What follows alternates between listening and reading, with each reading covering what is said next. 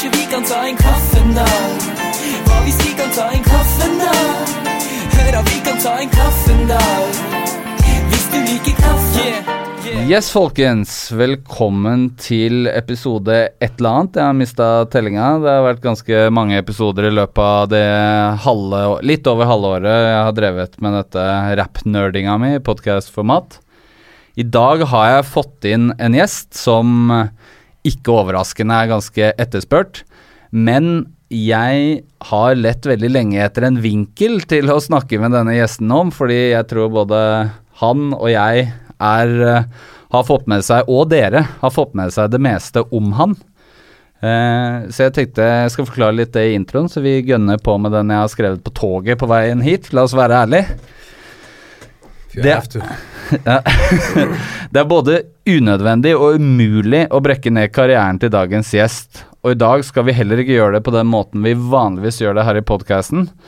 Han har nemlig ikke bare hatt en viktig rolle her til lands, men også utenfor Norges grenser, og i dag skal vi fokusere på hans CV i Sverige.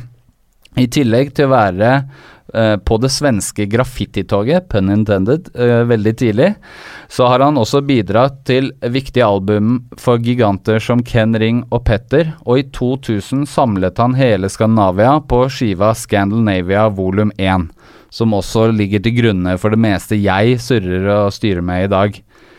Siden da har han stadig hatt fingrene borti det meste av eh, prosjekter og samarbeid som har vært over grensa mellom Norge og Sverige, men nå, først nå, debuterer han med sin første svenske skive. Så da er spørsmålet hvorfor nå? Er han fortsatt en gigant i Sverige, om man spør kidsa? Eh, dette er noe av det Tommy skal få lov til å svare på i dag. Velkommen, Tommy T. Tusen takk. Ja, jeg, jeg, føler jeg klarte det ganske greit, til tross for at jeg skrev det for en halvtime siden. Du, jeg syns du klarer deg veldig utmerket. Jo, takk. Dette er bra. Eh, for å starte litt der, da. Eh, som jeg sa i stad, så du er jo Har jo nicknamet Norsk Raps gudfar. Jeg har holdt på en god stund uh, sluppet mye skiver og gjort mye intervjuer i løpet av årene. Hva er liksom forholdet ditt til å gjøre intervjuer om, med og om deg sjøl? Uh, nei, det er sånn for akkurat nå så er det jo en sta uh, veldig hyggelig, syns jeg. Ja. Uh, ego tar over, ikke sant. Vi skal, vi skal sitte i, i, liksom i timevis kun prate om meg og folk rundt meg og min verden. Det er kjempehyggelig. Det er, altså man, man, må være sur for å ikke synes det er hyggelig. Og sur har jeg vært tidligere i livet mitt, så det har vært perioder i livet mitt hvor jeg syns det har vært kjedelig. Men det kommer helt an på typen intervjuer òg, selvfølgelig. Ja. Altså å gjøre intervju med en random artist Nei, jeg mener uh, random avis, f.eks. Eller en TV-greie for 20 år siden. Det ga ikke meg så mye. Nei. Bortsett fra at jeg var ut jeg var jo der for å spre ordet, så det ga meg det. Men, men selve sånn praten ble jo ikke så spennende da. Da ikke folk hadde jo ikke Journalister hadde ikke greie på hiphop, de hadde ikke interesse for det. De fleste likte det ikke i det hele tatt. Mange hadde motforestillinger. Så, så da ble, var det en helt annen type prat, egentlig. Men det vanskeligste med å få med folk på denne podkasten, er jo at jeg uh, børster jo litt støv av litt uh, eldre herremenn og kvinner som uh, har litt sånn forskjellig forhold til sin egen karriere og sin egen legacy og bare det å ha rappet i in the first place.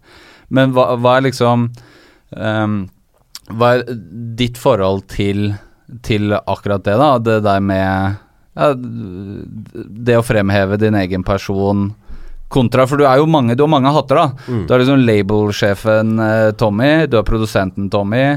Du intervjuer andre på radio, og så nå er det narsissisten som skal slippe noe musikk?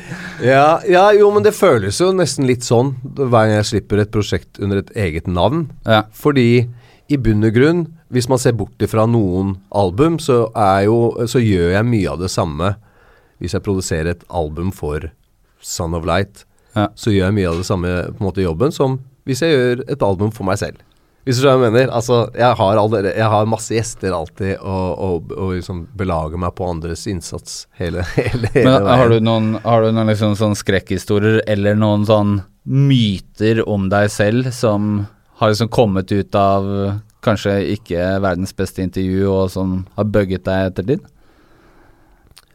Eh, ja, altså sånn vi, Pressemessig så var jo liksom hele det den perioden på slutten av 90-tallet hvor uh, etter at Tupac og Biggie hadde hatt sin krig, så skulle liksom media så på en måte uh, et eller annet som de kunne nesten skape til sin egen norske hiphop-krig. Ja, på den tida der så var det, da var det slitsomt å være i media og på en måte forsvare seg hele tida. Vi er ikke Men jeg tenker også spennende. Nå kjente ikke jeg deg på slutten av 90-tallet av, eh, av biologiske grunner i forhold til alder og sånn, men, eh, men eh, du nevner jo selv at du selv har endret deg en del, da. Men er, jeg oppfatter det også som det er en del sånn misoppfatninger av deg i forhold til dette East Coast Warrior-greia. Eller Jo, jo. Ja. Det er masse, masse Både Nå skjønner jeg litt hva du sier, det går Ja. treigt, men eh, eh, Folk tror at at vi, altså Folk oppfatter både meg og liksom folk rundt meg som mye sintere uh, på den tida som vi på en måte På, på 90-tallet, for eksempel, eh, enn det vi egentlig var. ja. Uh, og mye strengere. Og alle disse reglene som var så utrolig strenge. Sånn, som- det er klart det var strengt i forhold til i dag, men da det blir en sannhet, så forsvinner alle nyanser. ikke sant? Så det, Ja. det er ikke, det, selvfølgelig var reglene i hiphop strengt. Det, det var strengt på vegne av de som hadde lagd kulturen. På vegne, Vi var ydmyke til det, til opphavet av kulturen. da. Kanskje for ydmyke, eller kanskje på feil måte, men det, var, det, det bunner jo i en ydmykhet og et eller annet øh, ønske om ikke fucke opp noe på veien, da, ikke sant? Når man importerer en hel kultur som er, som er fra et annet sted, inn hit. Ja, fordi på mange måter, da, jeg som har vokst opp med hovedsakelig vestkyst sørstat, da, og eh, så ble jo du på en måte i visse kretser gjort til litt sånn ja, dragehode på de som den andre siden, eller backpackere, eller så jeg Kanskje, ja. Så når jeg ble Mm. kjent med deg, så var jeg veldig overrasket, jo, fordi liksom inntrykket versus Jo, altså, hvordan 2000 du er og hva du liker. Og, og jeg tror det er jo Jeg er jo medlem i denne National Rap Show-gruppen på Facebook, og det er jo ganske mange der som ukentlig blir sint over låtvalg på NRS. Fordi det ikke står i stil til hva de tror og føler om deg. Ja, jo, jo, selvfølgelig. Uh, nå er jo for det første NRS er jo ikke synonymt med mitt hjerte. Nei. Eh, NRS har et formål som er mye større enn meg. NRS skulle egentlig hete DJ Tommy T. Det var egentlig den satte navnet på programmet. Ja. Og det var, en, eh, det var en liten krig bare for å få det til å hete National Rap Show. Fordi jeg hadde på en måte større tanker om programmet enn at det skulle være DJ Tommy Tee som skal spille de låtene han liker. Så, så, så det er jo greit. Så det, da, da, da, da blir det alltid noe. Man skal skuffe noen. Man skal prøve å favne om veldig mye. Og da er det noen som blir skuffa. Du, du kjenner sikkert situasjonen i disse dager. Ja. Men, ehm, men hva var det andre ja, I forhold til, i forhold til liksom at jeg bare har hørt på New York rap coming up, det er jo en sannhet med store modifikasjoner. Ja. Og dette er jo veldig dokumentert i radiosendinger Ja. ukentlig siden 1988. Så, så, så vi har spilt alt mulig, absolutt alt mulig, og det har vært litt av greia mi som DJ. At det, at det var eh, Og det, da kommer vi til liksom, litt innpå det å være artist, da. Fordi, og det å sette seg sjøl foran, det er en ukomfortabel greie for meg. Ja. Eh, og jeg har alltid hatt det i bånn, at jeg skal prøve å vise fram andre ting enn meg sjøl. Altså, det var det som var på en måte det første jeg ville gjøre. Eh, jeg så ikke på meg sjøl som en produsent, for det tok lang tid før jeg, før jeg egentlig blei det, føler jeg også. Så, og, og artist, det har jeg aldri sett på meg sjøl som. Det kommer jeg aldri til å gjøre heller. Nei. Selv om jeg vet at det er veldig mange som ser på meg mest som det. Men eh, det, det, det er en greie jeg snubla på. Og, altså, jeg vet ikke. Jeg har sikkert vært medvirkende. Det Starter vel kanskje med en veldig sånn kjent linje som heter The best producer on the MI. Eh, Det, var vanskelig å snu etter det, kjenner jeg. Jo, men det var jo bare en åttetakter på en låt, eller to firetakter på en låt, det. Da. Ja. For 20 år siden. Det var ingen Ja. som skulle vite at det var, var en TV-serie 20 år etter som het det. På en måte, eller sånn. ja. Men fordi eh, eh, jeg og gjestene har en tendens til å prate oss bort i dette podcast-studioet, og det er en tids... jeg merker vi er vi, Ja. that, That's what we're doing right now. Eh, og det er en tidsbegrensning på hvor lenge tekniker Kim har lyst til å ha oss her, så, så tenker jeg at vi kan snakke litt om nåtid først. Eh, neste uke, dvs. Si når denne podcasten kommer, så er det forrige uke, eh, så kom eh, en svensk skive, Tommy T, på tur i Stockholm. Eh, første liksom he, Altså, det er det i hvert fall det står i presseskrivet. Første, den svenske debuten din. Ja, jo, men det er jo i bunn og grunn det, selv om det er en sannhet som ikke er liksom 100 eh, som mange sannheter ikke er. Ja. uh, men jeg har jo selvfølgelig jobba mye i Sverige tidligere, og mine skiver under mitt navn har jo også for så vidt vært ute der. Bon Spitzer Beliefs var ute. Uh, og det skulle egentlig bli den store debuten min i Sverige. Det var også tenkt fra plateselskapet sin side. Det som satte stopper for det, det var eh, familiære ting som gjorde at jeg ikke kunne følge opp promo-biten av det, og live-biten, faktisk. Så, så det, det er folk som har vært inne og prøvd litt tidligere, men vi var uheldige, og så ja, da det, men det kjennes jo ut som et marked du har kunnet ta i nesten 20 år, på sett og vis, da. At uh, posisjonen din og, og hvem som Og du har jo sluppet utallige mixtaper og uh, sideprosjekter med liksom låter som jeg tenker Herregud, hadde noen stelt seg bak disse, eller Og du har jobbet med liksom det som er, da, av legender. Hvorfor uh, ble det først nå? Det er et godt spørsmål. Uh, jeg Jeg burde nok ha reagert tidligere. Ja. Eh, som så mye, mye annet. sånn føles livet mitt overall. skjønner du At det er, det er mye man kunne ha gjort. Og er, jeg er jo en sånn type som får ideer på ting hele tida, og nye impulser hele tida. Ikke at jeg liksom bare slipper alt annet, men at det, det kommer hele tiden. da Ja. Som er liksom uh, um, jeg veit ikke. Noen ganger så koker det bort i en ny idé, eller, eh, eller sånt. Men som sagt, jeg, jeg, jeg var jo inne på tanken. Ja. I, jo, I 98 så hadde jeg også sjansen til å gjøre det, og de var gira, svenskene, over Taken Over-låta. Og, mente Ja. at det kom til å funke, og, og vi ble booka til Vatnfestivalen. Og, og det var store ting på gang, men jeg kunne ikke følge det opp. Så, så, så det er jo livet, livet som skjer innimellom også. Det er teori Å sitte og liksom teoretisere over det, det blir vanskelig, fordi Ja. Men jeg tenker, eh, i forrige podcast så hadde jeg Jodski på besøk. Mm. Og han, i likhet helt klart med meg, er sånn idealist som har masse ideer og masse øh, Og så er det noen gang at liksom lyst og evne eh, noen ganger eh, er litt sånn frafallende seg imellom. Og det er ja, jo sånn og jeg på backup. Noen ganger så har du ikke mennesker å skyte ballen med, kanskje, eller noen som kan ta det videre sammen Ja. med deg, eller for deg, eller Altså, det er jo mange puslebrikker i et stort spill som skal stemme, da, for at uh, ting, ting skjer. For jeg bladde litt i CD-samlinga i går, og det er jo veldig mange av de eh, skivene som inneholder sånn planlagte slipp-lister. Det er en sånn gjennomgående i TP-utgivelser. Yep. Og det er veldig mange av de som enten aldri kom, eller faktisk kom, men ti år etterpå, eller Come on. Ja. Fem. Fire. Ja. Eh, men hva, hva Ja, men det er, det er sånn at evnen matcher matcher ikke alltid. Og Nei. det er ikke alltid du, Vi må huske på at TP også alltid har vært independent, selv om, selv om vi har på en måte noen ganger så har folk sett på oss som et uh, major-selskap, nesten. Og, og gitt oss nesten det ansvaret. Fordi vi i perioder har på en måte gitt ut en stor del av det som har kommet ut av rappmusikk, i, hvert fall- i hvert fall hvis man går noen år tilbake. Så, så, men det har alltid vært egne penger. Og det vil si, hvis et album ikke funker da, om det er et album som blir klassisk eh, 15 år seinere, det hjelper ikke så mye. Fordi Nei. da er det jo 300 000 minus. Ja. Så skal man jo jobbe inn det. Altså. Så vi har, vært, vi, har, vi har ikke vært flinke nok eh, Flinke nok til å liksom, bruke andre investorer heller, andre typer penger. Enten det har vært plateselskaper som ville putte penger i det. Vi har sagt nei til en, en del på veien også. Eh, det er Sikkert ikke business-wise alltid vært like smart, det.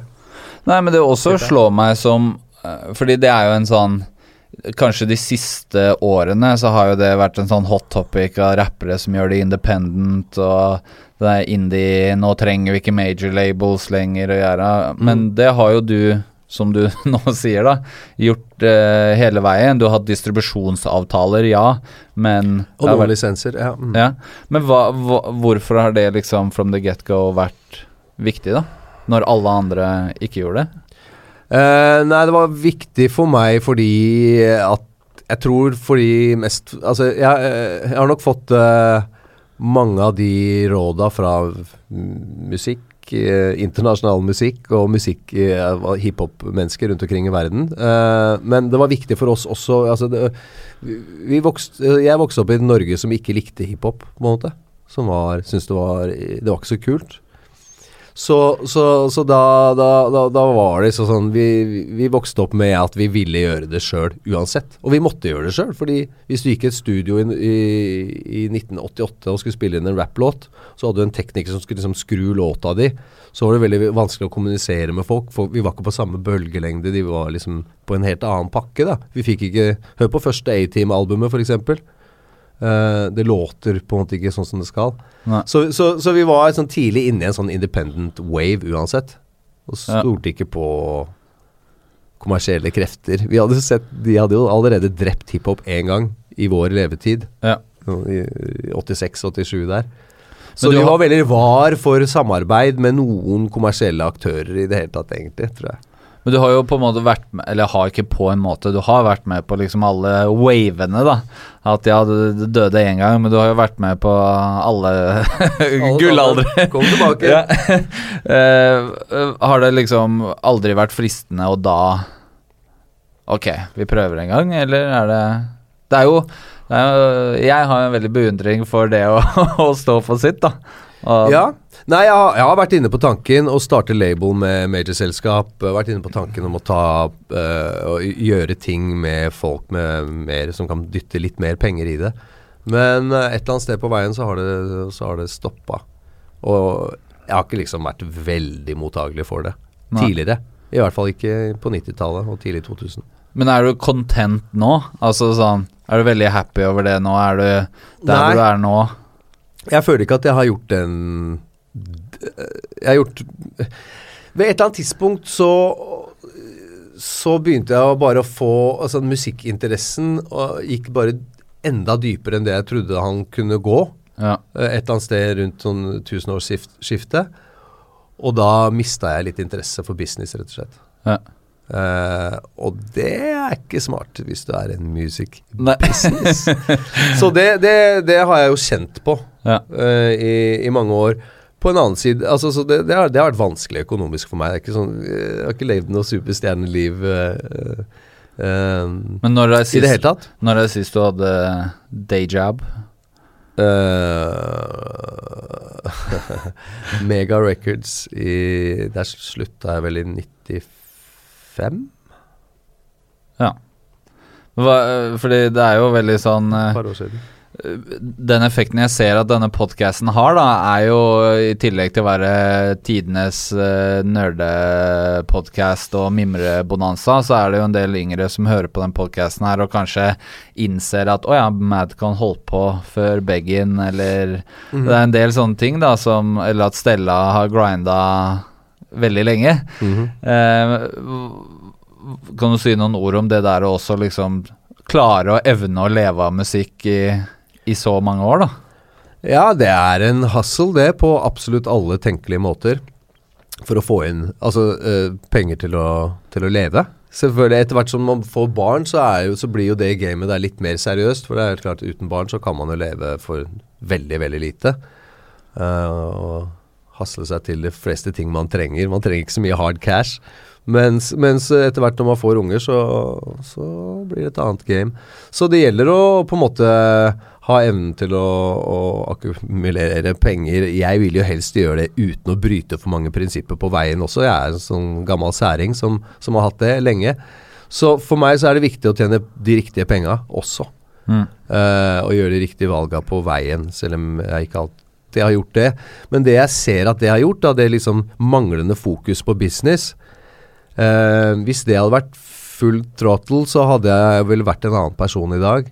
Ja. Og da veit jeg ikke om jeg hadde sittet og banga ut de beatsa som jeg sitter og banger ut ukentlig nå, hvis du skjønner hva jeg mener. Så for meg så har musikken Det var et valg egentlig. At kanskje den sulten fortsatt er veldig sunn exactly. å ha? At hadde du vært mett nå, så hadde det vært eh, Minus trått. på kontoen, liksom. det, det, får deg til å jobbe. Det er ikke noen tvil om det. Ja. Så jeg er et resultat av det. Så selvfølgelig, det hadde vært hyggelig å ha hatt masse, masse penger på bok og kortere arbeidsdag, men uh, Jeg liker å jobbe også. Ja, det er, jeg kjenner med meg selv. Jeg er ganske Jeg har det veldig dårlig hvis jeg ikke har mye å gjøre. Mm. Det er faktisk ikke sunt for huet. Det det. Selv om ferie er digg, da.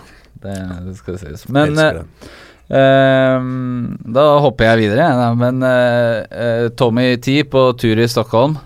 Yes. Hva, hva gjorde at uh, du tok eh, skrittet? Gir ut via Masa Music, Ken og Playground? Ja, og der har du besvart ditt eget spørsmål delvis. For det er ikke et hva, men det er en hvem som gjorde at jeg gjorde den skiva her, og det er selvfølgelig Ken Ring.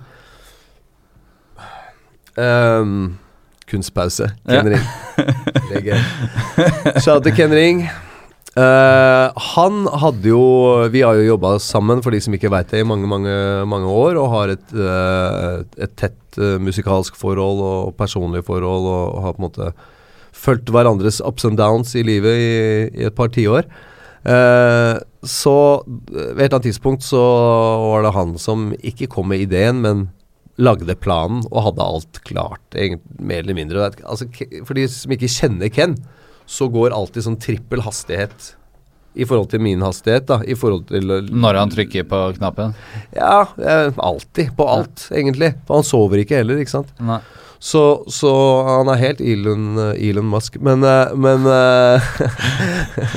Ikke helt, men halvt. Eh, så han hadde, han hadde tittelen. Den skal hete Tommy T på tur i Stockholm. Så drar du på tur i Stockholm, så lager vi låter. Han mente at jeg uh, hadde en eller annen Eller fortsatt har en eller annen posisjon uh, i Sverige, eller et eller annet navn, da. Så, så han mente at det var, det var uh, Det var ikke unaturlig å gjøre det. Og jeg, jeg det Jeg hadde en sånn illusjon om at Ken skulle komme med noen gode historier og sånn til denne podkasten. Jeg var bare dritig Det Ken var i sitt vanlige humør, så han eh, sa masse At jeg skulle si masse ting om deg som jeg ikke har lyst til å sitere. Du kan ta det etter vi har skrudd av mikrofonen. Sånn at alle som sitter og venter på Ken sine historier, kan bare stripe. Andre som har måttet andre steppe som opp. måtte komme ned. Ja. Ja. Ta en vaffel på det, da. Men, ehm, men ja, dette det spørsmålet om eh, I forhold til din posisjon og ditt navn i Sverige eh, Ja, det var du inne på.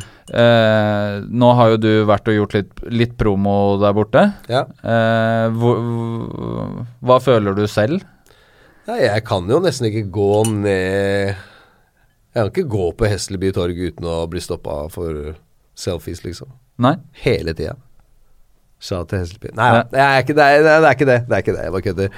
Altså, jeg har ikke noe Jeg føler jo eh, Grunnen til at ikke jeg kanskje liksom har tenkt den tanken som Ken tenkte, da, og hadde den ideen her, det er at jeg, jeg har ikke noen, hatt noen særlige tanker om min posisjon i Sverige i det hele tatt. Nei. Jeg har ikke følt at jeg har hatt noen posisjon i Sverige. Uh, selvfølgelig. Så jeg, jeg møter jo svensker innimellom som, som bygger opp uh, særlig låter jeg har gjort med Ken. Uh, men utover det så har jeg ikke gjort noe nummer ut av det. Så, så det, det var kult å komme til Stockholm og se at eh, en del En god del folk veit I hvert fall en del av de låtene jeg har produsert, og har stor respekt. Og, Ja, det gjorde- føles jo jævlig godt. Du gjorde intervju med vår svenske, eller min svenske, hva skal man kalle det, søster-broder-podkast, Gateslang, med Pontus. Yes, shout til Pontus der. Tretimeren. Ja, han eh, Jeg ble jo litt Jeg fikk litt noia når jeg hørte han hadde gjort podkast med deg. tenkte jeg faen, nå har han snakka om alt. Men dere kommer jo ikke fram til det jeg har planer om å prate om. Jeg tror vi kom fram til 2000. Ja, Ja. Ja jeg skal sies at denne podkasten har veldig en tendens til å være av samme samme kalibre på Det er bra på, vi begrenser oss litt, da, Ja. i forhold til tematikk. Ja. Uh, men uh, det er også veldig sånn interessant da hva svensker har fått med seg. Og det er jo Mm. Jeg snakka med Gisle i natt også eh, i forhold til hva, hans historier om deg og Sverige. Og da snakka han, sa han at han hadde vært i somalsk bryllup i, i Stockholm i helgen, og, og at det var liksom Ja, det er Madcon de hadde hørt om. Og så eh, Jeg føler at mest vanlige er Diaz. Den føler jeg Det er den røde tråden jeg spør hva de har hørt om. Kanskje litt Paperboys eller deg. Uh, og nå så- er det unge Ferrari folk har hørt om. De yngre har hørt om Ferrari. Arif, Så- eller? Nei.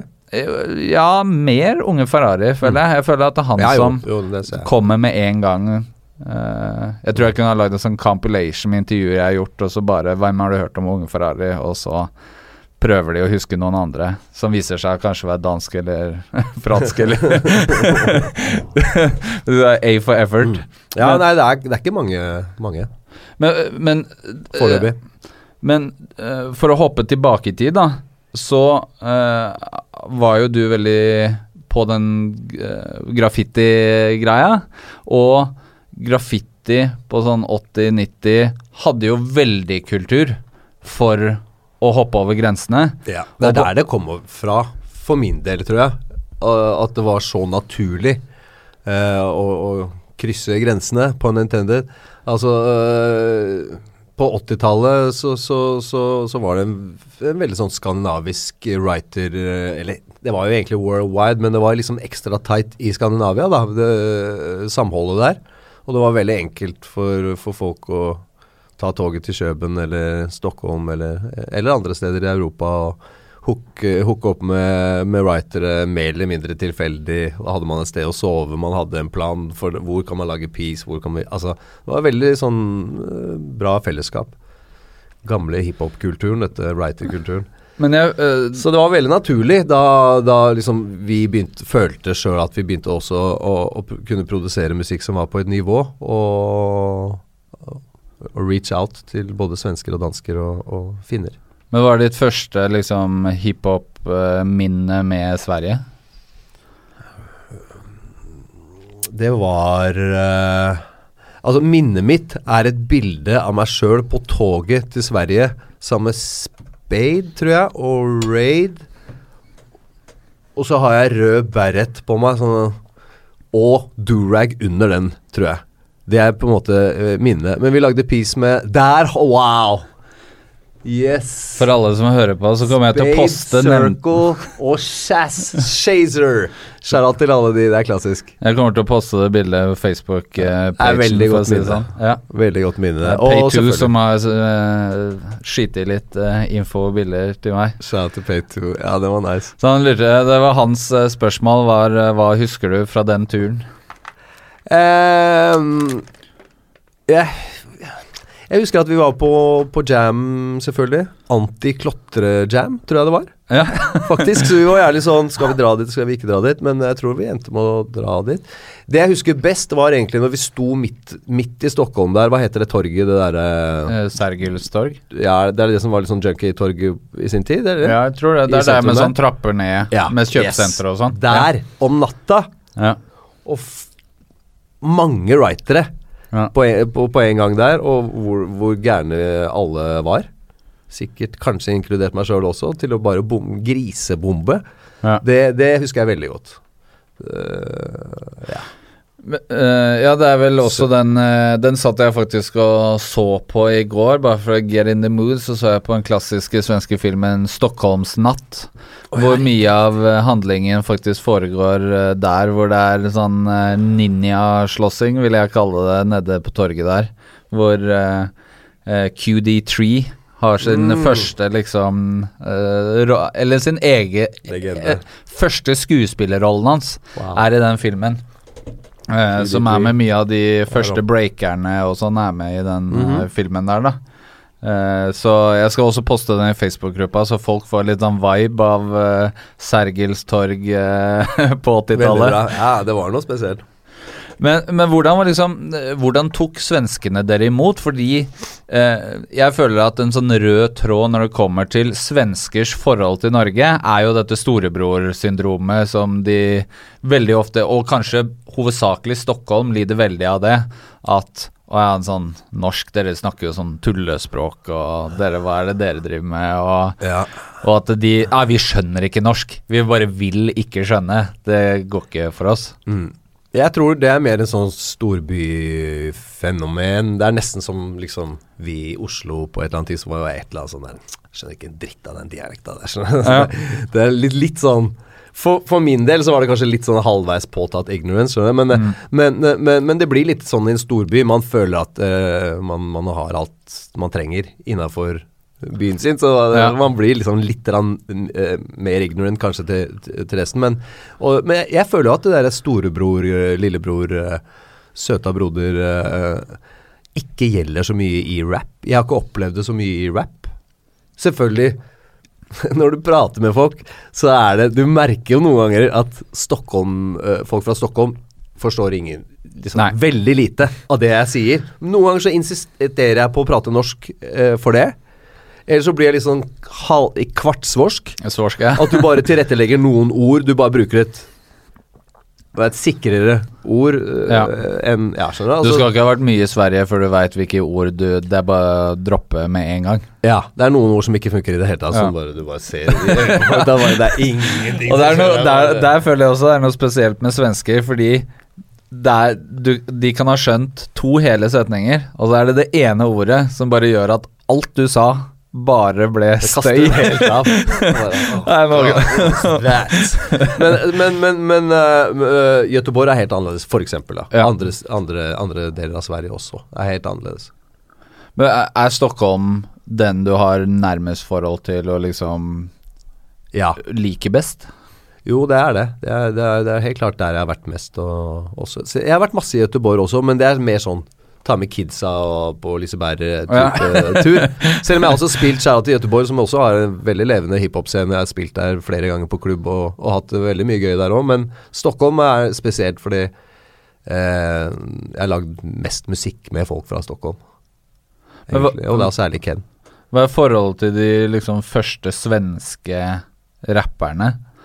Sånn Just det og MC Tim og Robin Rass og Altså Robin Rass hadde man respekt for uh, på en annen måte, for de var DJs liksom eh, på, på, på litt, litt på lik linje som, som jeg kom opp som DJ, fordi jeg kom jo ikke opp som DJ som bare hørte på rap.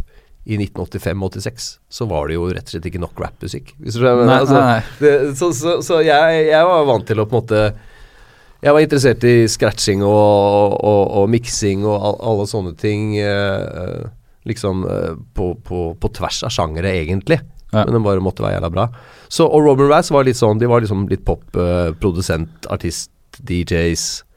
Så de hadde man respekt for. eh, just det og sånn, ja jo, ja, det, det liksom traff ikke helt, men på de tidene der så var det liksom Det var litt gøy uansett at det var noe som var hiphop-relatert. Sånn øh, Danmark hadde MC Einar, skjønner du. Så, Ja. så, så, og så var det sånn Hadde sine Ja, det var, det, var, det kult, men det var ikke det vi hørte på. Vi hadde ikke noe mot og så var vel kanskje det første eh, Sons of veldig Soul, derimot, det husker jeg som noe sånn tidlig svensk. Men dette, oh, det er Det er sånn som shit. DJ Sleepy var vel med der, tror jeg. Ja. Hvis jeg husker riktig. ja. Uh, de hadde et jævlig fett album på den tida der, som, og den tida der var vel eh, Hva var det, da? Rundt 1990, kanskje? Ja, fordi eh, jeg har sett på en del sånn plakater av ting du har ADL, selvfølgelig. Ja, eh, du har arrangert eh, eh, via Rainbow og jubileumer og sånn, og der Mm. er det jo ADL og Sleepy dukker opp. eh, Brigade med gubb og sånn Ja, dukker opp. Uh, men var det, var det liksom ren booka di, hang litt sammen, og så hjem igjen? Det eh, var ikke noe jobbe der, eller det var kanskje for tidlig i din eget løp til Det at det var tidlig. noe å jobbe? Det var ikke som at jeg hadde et ferdig studio som vi kunne bare gå inn og spille inn vokaler. På den tida der så var det jo litt annet game, bare det å spille inn en låt. Så man måtte jo ha helt annen type utstyr, og, og det krevde ganske mye. Så vi, jeg, jeg, var ikke, jeg var ikke der. Sons of Soul og de, de, de som holdt på på den tida, de, var, de lå noen år før, før min utvikling, da. Så den kom først på det nivået noen, ja, midten av 90-tallet. Men så dere til Sverige i forhold til For det er, jo, det er jo en sånn eh, gammel Det er jo det man alltid sier om svensk rap, at de ligger noen år foran oss. Så dere til dem litt med i forhold til profesjonaliteten og hvor bransjen hadde kommet og de tingene der? Ja, jo, jo til en viss grad. Vi syns jo det var det så, det så ut som det var et bedre, bedre liv der.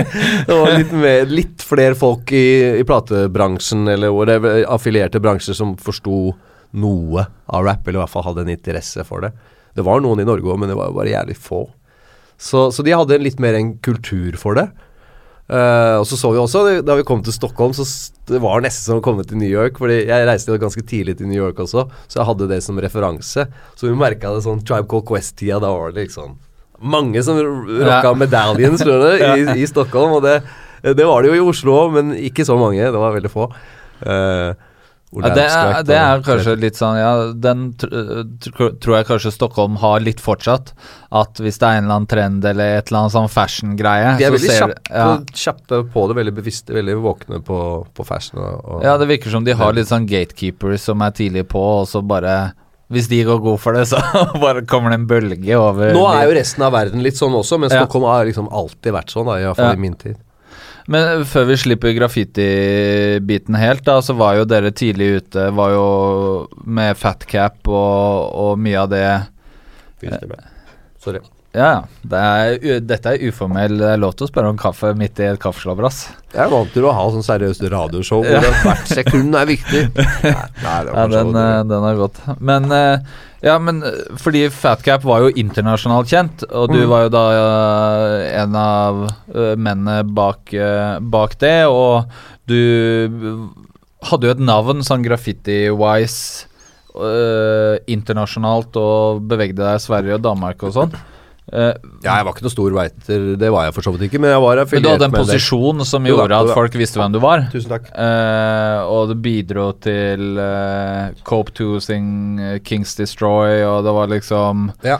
Du hadde CV-en i, CV i orden, da. Hang med gutta. Jo, men det var jo liksom Ja. Mm. Men ga, har det på en måte Fordi når man hører historien til f.eks. Loop Troop, da, så er deres historie og den graffiti-biten er så intertwined da med hvordan Loop Troop har beveget seg ut i verden, og du også har jo noe lignende i forhold til det å spre tidlig amerikanske musikken ut i verden og få fotfeste i Europa via graffiti-nettverket. Mm. Men har det gitt Ga det noe effekt sånn i ettertid i forhold til Sverige? Eller var det å begynne på nytt igjen når Ja, eh, som du er litt inne på, så, var, så har ikke min karriere, min graffitikarriere og musikkarriere vært så intertwined, fordi jeg var heavy inne i graffiti fra rundt 88 til en eller annen gang tidlig på 90-tallet, kanskje 92, 93, 94 Jeg husker virkelig ikke, men rundt, rundt da. Det er ikke Eh. noe Facebook-status hvor du skrev 'nå er jeg ferdig'? Nei. Nei, det var sånn eh, Hva heter det når det er sånn tvilsomt fram og tilbake relationship? Nei, nei eh, jeg er dårlig på Facebook også, men, men så, så det var liksom de kanskje tre-fire åra. Veldig intenst. Ja. Og så var det mer fokus på musikken. Og samtidig også Fatcap var Altså graffitiinteressen var fortsatt der, men, men på et annet Da hadde jeg andre ting som jeg øh, så muligheten til å gjøre, da. Og da fikk jeg en eller annen sånn øh, selvtillit på musikken som gjorde at jeg følte jeg kunne gå den veien. Det, det hadde jeg ikke hatt før det. Fordi Stay One, han, han eh, skrev at når han er ute i Europa, så er det fortsatt eh, Kjenner du Tommy T? Har du Fat Cap, Gold, Pay 2? Er liksom, I hans kretser så er det liksom fortsatt eh, Fortsatt det, da. Folk spør om. Ok, nice. nice. Men, men hvor liksom graffiti up to date er du nå, liksom i 2018? Er det fortsatt noe Veldig random hva jeg følger med på. Jeg elsker det fortsatt, men uh, jeg, jeg har ikke den altså, systematiske Altså, nå fins det jo så jævlig mange å følge med på. Ja. Og det fins kanaler å ja. følge med på dem på. Du trenger Ja. ikke å vente at uh, International Graffiti Times skal komme i posten hvert sjette måned, eller, og så kommer det et annet blad, kanskje. Så kommer det eh, Underground Productions fra Sverige. Så, oh. altså sånn, det tar månedsvis. Nå kan du være, følge 1000 graffitikontoer på Instagram og få med deg alt. Det gjør ikke jeg. Nei. Så jeg, jeg, jeg følger noen old school-folk for det meste, og noen newschoolere eh, og noen sider, men jeg har ikke noe greie på alle navn, og det er veldig random hva jeg har kunnskap om.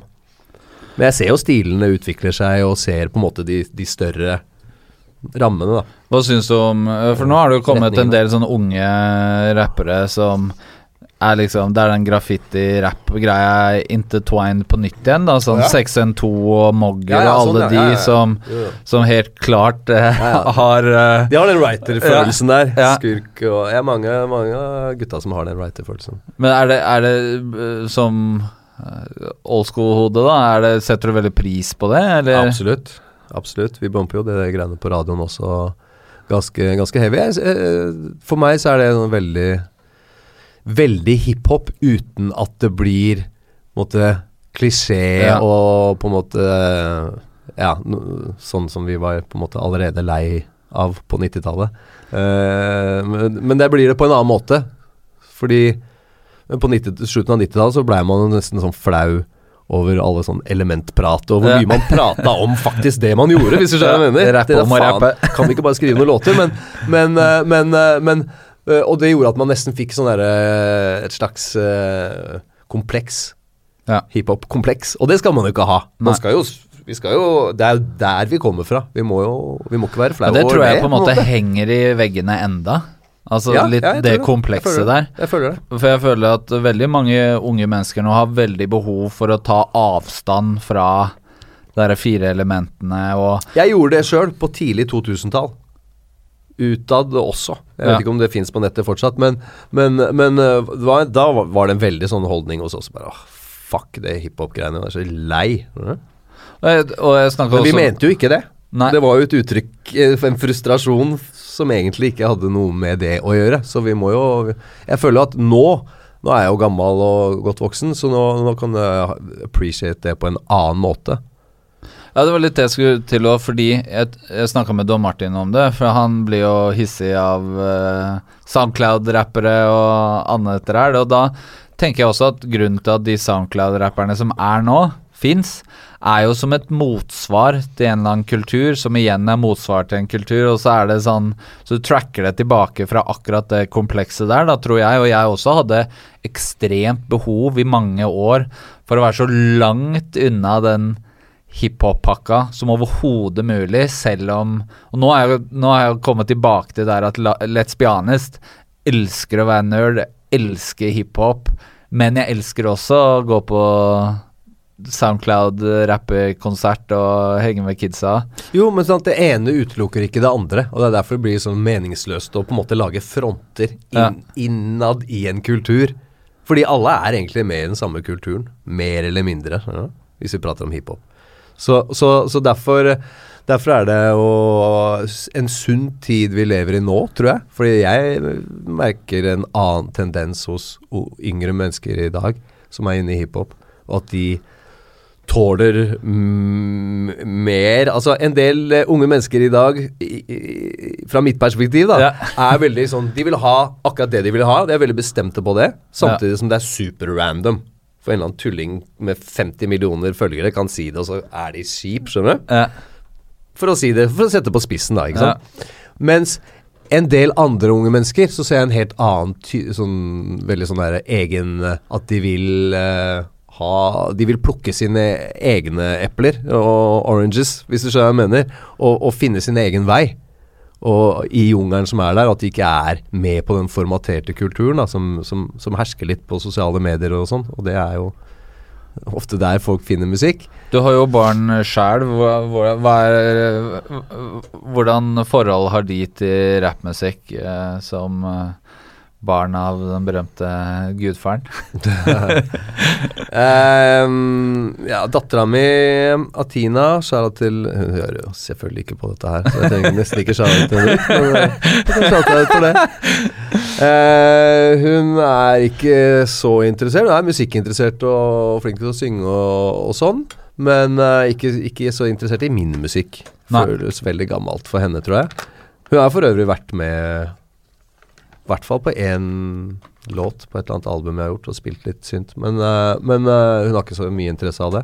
Noen av hennes uh, klassekompiser dog har jeg hørt at har en viss interesse for enkelte låter. Ja. Så, så, men ellers så bryr de seg ikke. Selvfølgelig, jeg har jo en, også unge på sju og åtte år. De også De går på Bjølsen skole. Shout til alle på Bjølsen for øvrig. Og der, der er det, de, tror de syns det er litt kult noen ganger, men det endrer det Alt blir normalt og kjedelig. Men det er jo, du har jo på en måte også en slags sånn type. fagpanel som barn da, i forhold til å høre hvordan blir barn og unge påvirket av rappmusikk? Hva er det som er uh, in? Hva er det Hvordan konsumerer? Bruker du det noe i de, egentlig liksom hvordan du manøvrerer i forhold til musikk, eller? Nei, ja, ikke så styr, sånn toneangivende, eh, hvis du skjønner. Men jeg kan ikke gå Men det får meg Jeg kan, jeg kan kanskje spille låter eller få eh, random små meninger her og der. Ja. Uh, men da er det i tilfelle stesønnen min på 18, Enrique, som kanskje er nærmest å teste det på. Han hører på liksom en del rap, i hvert fall. Ja. Han er Det den som hører mest, min- mest min- på det i familien, tipper jeg, bortsett fra meg. Min egen eh, sønn er jo da 15, ble konfirmert uh, nylig. Det er jo sjukt. Uh. Eh, og han har jo I veldig mange år så hørte han utelukkende på liksom EDM og, og sånn. Så tenkte jeg ok, det, det er hans ungdomsopprør. Jeg skal ikke være kjip pappa. Han skal få lov til å dunke de greiene i, i, i bilen. Jeg fikk samtidig veldig sympati for min egen far, som likte country og måtte liksom høre på Too Short i, på, vei, på vei til pappa. Ja. uh, men, uh, men han har på en måte nå blitt sånn purist, da. Mhm. Altså hvor det er jeg Når vi slåss om AUX-kabelen, så er det jeg som hører på 69, og han som tar fra meg ledningen og putter på noe Big L og skal forklare meg om Mhm. rap, da. Som er veldig sånn klassisk for unge mennesker som blir Og det tror jeg på en måte er At man kan si at alt var bedre før, men det føler jeg er det som er helt sinnssykt bra med nå, er at Hvem er det som er størst? Jo, det er Kendrick. J. Cole selger ut eh, Oslo Spektrum, og, for, og folk Mm. liksom hører på en som Det spytter egentlig. knowledge. Det er jo Da har vi egentlig kommet Hvis man bare tar bort litt støy, Mm. så har vi jo kommet helt sinnssykt langt. Ja, jeg er helt jeg Kunne ikke vært mer enig. Og jeg, liksom, jeg vil jo tro at en del yngre mennesker får med seg den tendensen også. Tenker litt det etter hvert. Fordi at det, fordi det, det I hvert fall da jeg kom opp øh, og begynte å lage Enten var det å begynne å lage beats, kanskje særlig det, eller, eller, eller vokal, liksom så, så, så, så hører man jo på noen, og man prøver å finne ut av hva man skal gjøre, og hva som er Man skal liksom komme litt inn i det. Så man, man låner jo kanskje litt, eller prøver å, å på en måte få inspirasjon her og der. Så jeg håper at liksom Det er så enkelt da å, å lage liksom fucking your bitch-låter. Ja. Eh, og, men du vet, nå, hvis alle sier 'fucking a bitch' minst én gang i løpet av et vers, så blir det jævla kjedelig. Du hører, det er jo bare det. Det Mm. skiller deg ikke ut. Så, så det er jo sånn Det som kreves for å være en sånn J. Cole, Kendrick-type artist, det er kanskje bitte litt mer tid i studio, litt mer tid eh, når man skriver osv. Det kanskje liksom krever en litt lengre vei da, før det åpner seg ting. Og Mm. man bygger seg opp liksom litt mer sånn gradvis, istedenfor at man skal liksom gå opp sånne store trappetrinn hver gang. Og det tror jeg er jævlig mye sunnere for en Fordi alle kan jo ikke bli Kendrick heller, ikke sant? Noen, noen blir ikke det. De fleste blir vel kanskje ikke det. Uh, så, så for, for at uh, men altså Uansett om det ikke blir Kendrick, hvis du går den veien der og er seriøs med musikken din, så vil du alltid lykkes på et eller annet vis. Og det vil føles godt etterpå. Hvis du er den som chaser hits hele tiden og fucking a bitch, det er ikke noe kult om ti år. skjønner du? Nei. Nødvendigvis. Nei. Så selvfølgelig, gamle menn ser, vi, er, vi ser, er sånn langsynte. Ja. Vi ser ikke hva som skjer her, men vi ser der borte, langt der borte. Uh, I fare for å dra en gateslang slash eh, Pontus og ikke komme dit vi skal, så kanskje man skal hoppe litt i tid. Men, Oh, shots fired. men uh, en, uh, en historie som jeg bare har, som har brygget i, i hodet mitt den siste uka, etter at vi fikk låst denne avtalen, er en historie om noen fra Norge som dro til Sverige på 90-tallet og klarte å få bråk på et jam med noen av gutta til Latin Kings og sånn. Var det Er det, er det Warlocks som gjorde det, eller? Eller må jeg grave mer i Vet du hva, arkivet? den, den der historien der Åh, det, jeg, jeg tror jeg har hørt Eller husker et Eller jeg husker ikke noe særlig av det, men jeg husker å ha hørt den historien der. Det er mange, mange, mange år siden, ikke sant? Ja, det er tidlig 90-tall. Ja, riktig. Nei, Nei, da var det ikke deg, som er bedre. Nei, jeg var ikke, Da skal jeg fortsette å chase fortsatt opphavet. Eller kanskje det var det. Altså, jeg kan glemme ting jeg også er involvert i sjøl, men eh, jeg tror ikke det. Jeg tror jeg kjenner vedkommende, kanskje. Ja.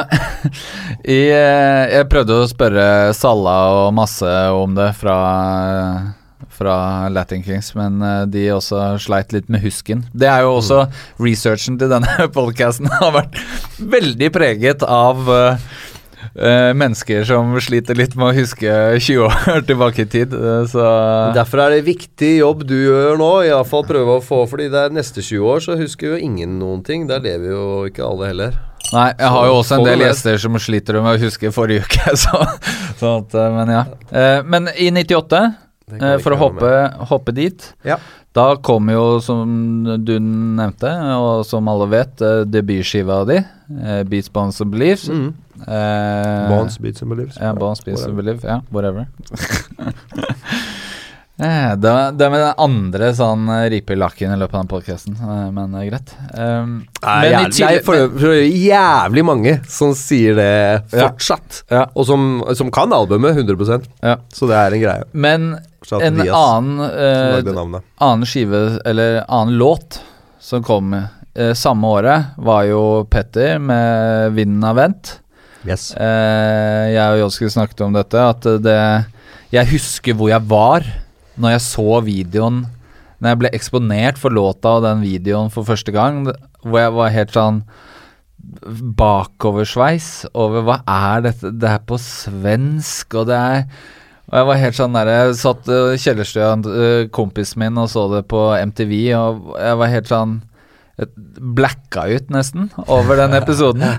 Eh, og det hadde jo ekstremt mye Denne effekten hadde det jo Jeg har snakket med Diaz om det, jeg har snakket med Jodski om det, jeg har snakket med Apollo om det.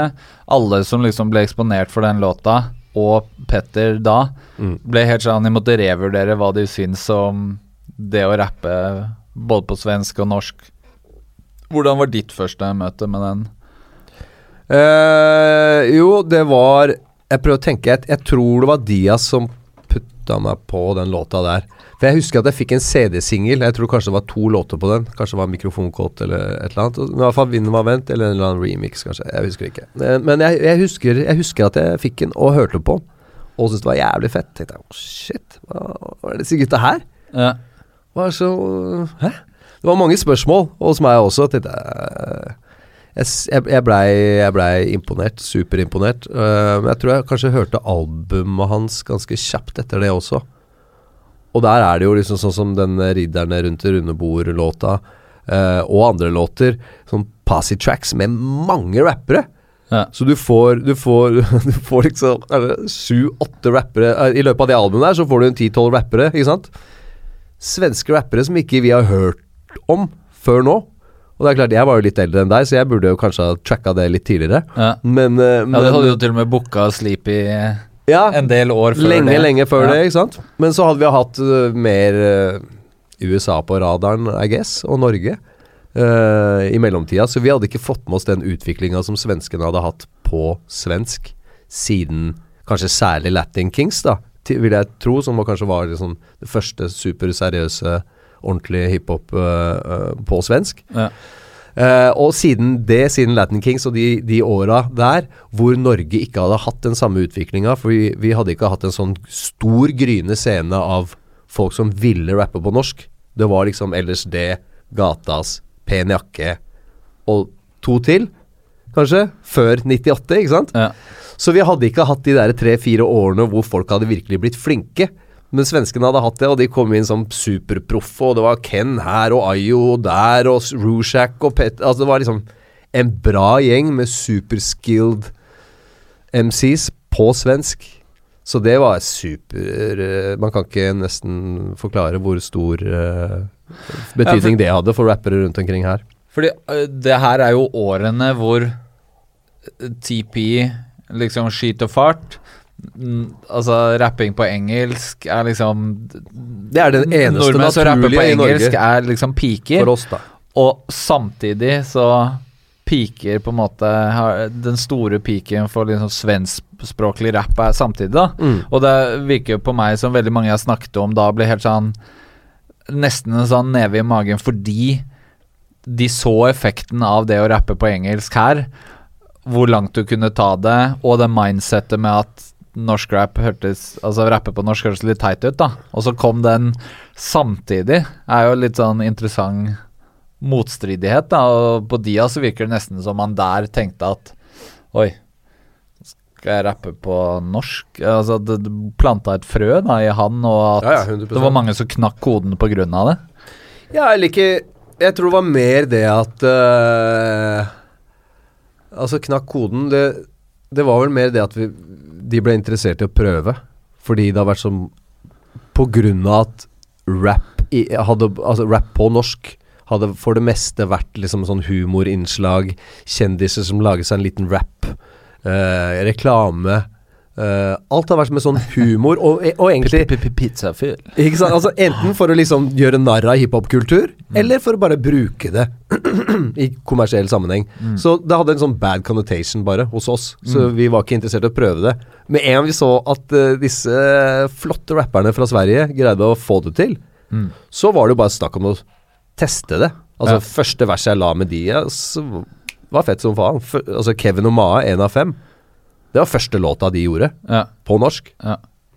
It's a classic. Så, altså, så, så det er ikke sånn De trengte I og med at de rappa på norsk, og de allerede kunne rappe, og var rå rappere, alle de jeg har nevnt nå i hvert fall, så var det bare å hoppe rett inn i det, og så fikk de et helt nytt univers.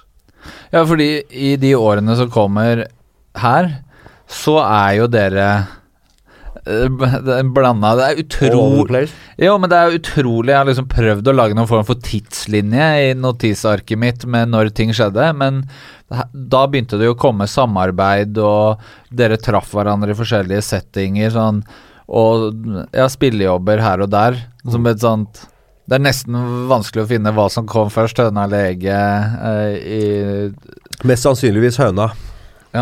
Men, eh, men, eh, men første gang dere traff eh, Petter, så var det i en radiointervjusetting, mente Diaz. At han skulle intervjue Petter for noe radio. Og Ok. så Jeg tror ikke jeg var der da. Nei, og så inviterte han opp i studio etterpå, hvor dere ifølge Diaz gjorde Crossing Borders. Hmm. Var denne hukommelsen igjen, da. Jeg er ikke Tar ikke masse drugs, men jeg er bare gammel. Hvorfor var ditt liksom første nei, minne med Petter, da? Første minne med Petter er definitivt i studio. Ja. Om det er Crossing Borders Var det Ja, det var Eller var det Jeg trodde kanskje det var liksom Jeg Bananrepublikken eller jeg, noe sånt. jeg kan sitere han, da. Eh, vi spilte inn Crossing Borders, og Tommy skiftet ut beaten over natta. Mener jeg kom inn, på, kom inn på det sist. Originalen er egentlig en remix. Var Seff mye fetere.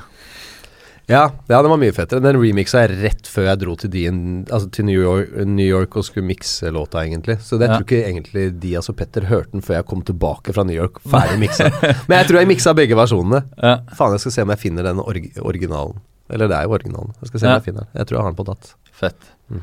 Uh, og jeg snakker med INI, og han også mener at første gang han traff deg, da, var på den første Petter-turneen i 98, hvor de da spilte i, i Oslo. Mm. Så det, det høres jo ut som Men det er her Ja, jeg ja, mener at det er noe sånn lappverk her, da. Noe Ja. sånn Det er ikke, umulig, det, altså. Men uh, veien gikk fort til studio, da, for å si det sånn. Ja. Og, Vi fant tronen veldig godt med Natural Born, som var liksom de første svenskene vi virkelig møtte og, og, og, bonda med. Men da, da var jo også Sleepy DJ-en til Petter, så det var vel kanskje noe sånn gammelt vennskap eh, der, eller? Mm. Eller var det ikke noe Det var ikke, det var ikke jeg som var main-kontakten hans på en måte back in the days. Nei. Så da var jeg en mindre puslebrikke i det store spillet. Ja. Så, så jeg kjente ikke han noe særlig fra før. av. liksom, kanskje møtt han en gang eller to, men det var det. Og Ken også, det er jo på en måte en mer kjent historie, at dere traff hverandre på hiphop-cruise i, i Sverige. Yes. Så var jo- svenskene fortsatt har til dags dato Ja, tradisjon for å gjøre det. Ja, ja.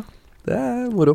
Ja, vi møttes jo der eh, under eh, festlige eh, omgivelser, og etter endt cruise så ble vi med til Hesselby hele gjengen der og hang ut der. eh. Men det var et- noen form for sånn bylarmaktig hiphop-cruise da? Eh, jo, jeg tror det var bransjeinitiert eh, som et slags bylarmgreie. Det var i hvert fall alle de svenske rapperne pluss TP Allstars. Bekrefter jo på en måte litt at de ligger litt foran oss når de har det i 98, kjenner jeg. Ja. Men det var også litt sånn knuffing og dårlig stemning med Ken til å begynne med, eller var det Ja, det var det. som Det var noe Det blei det ble noen diskusjoner ved et eller annet tidspunkt. Det ble, så det begynte litt sånn som noen sånn diskusjonaktige greier. Ja. Knuffing, kall det hva som er. Jeg husker ikke hvor, hvor seriøst, men altså Big Fred og Gutta var ganske rowdy på den tida. Og noen av gutta våre var litt sånn rowdy også, så det var jo, liksom, det var jo en, det var en annen tid, eh, på en måte. Men vi fant fort tonen, altså begynte å kjapt der og komme inn på uh, Vi diskuterte, hva vi diskuterte? Armageddon. ja. Armageddon. Shout to Big Fred og alle gutta. Men, men det å komme da var, Hvem var det som dro til Hesselby? Hvem var dere som var der? Jeg tror alle vi Alle, alle oss. Sju stykker, tipp- tipper jeg. Kanskje, kanskje åtte. Men var det, var det liksom øh, var instant øh, match, var det Eller var det Ja, ja. liksom noe form for kulturkrasj? Jo, jo, men hvis det er instant match, så, kom, så blir de kulturkrasjene øh, langs veien mindre, da. Så, så det er jo alltid ting Men, men Iallfall med Ken og Oi! På benken i Hesselby der. Ja, Hercules har sendt meg bilde Nice. fra Hesselby, Ja, så der var vi jo absolutt hele gjengen, da. så jeg skal også poste det på Facebook. For dere stakkarser som sitter og hører på, jeg lurer på hva vi Ja, ser på. ja det er det. Legg merke til Averex, den røde Averexen der. Ja, det er mye, men det er mye av de motene her som øh, Sånn Bortsett fra buksestørrelsene, så er det mye av det her som du glatt kunne ha gått med i dag eh, med like Tar vi denne praten litt, litt ute i 2019, tipper jeg at buksene begynner å stemme også. Ja. men, men, ja, og, men da begynte dere å liksom jobbe Var det jobbing med musikk der, eller var det bare hangout i Eh, Araberdalen? Ja, vi var vel stort sett hangout der. Men vi var jo liksom innom og titta på oppsett og hørte på litt låter og sånn. Men vi gjorde ikke noe musikk da. Så tror jeg. Nei. Nei, Jeg tror ikke det. Jeg tror ikke det. Ja, fordi det, denne uken så er det jo faktisk da 19 år siden norske byggeklosser eh, kom ah, ja. ut. Eh, og eh, Crossing Borders også er 19 år eh, gammel. Eh, fordi selv om du ikke gjorde musikk da, så var det jo veldig sånn Ja, du sier selv med Petter, var veldig sånn rett inn i Gjorde Bananrepublikken-låta, altså tittelsporet på andre albumet hans. Eh, bidra, gjorde noen låter med Ken til liksom eh, skiva hans. Eh, var Crossing Borders-låta. Det var jo eh, veldig rett på, da. Det var ikke Mm. sånn Det var ikke sånn bli, være kompiser i noen år og så snakke om å gjøre. Det var liksom rett i la oss jobbe. Var det, var det noen form for liksom unify ta, Var det noe liksom utvide markedene tankegang, eller var det bare å, dere er også fete, la oss gjøre noe. Ja, det var nok mer den siste. Selvfølgelig, den andre tankegangen eh, kom sikkert inn, og det var sikkert noen som hadde tanker om det. Men sånn som jeg husker det, så var det liksom bare så jævlig kult å finne noen likesinna som, som vi følte at vi kunne connecte med, og hadde litt lik smak.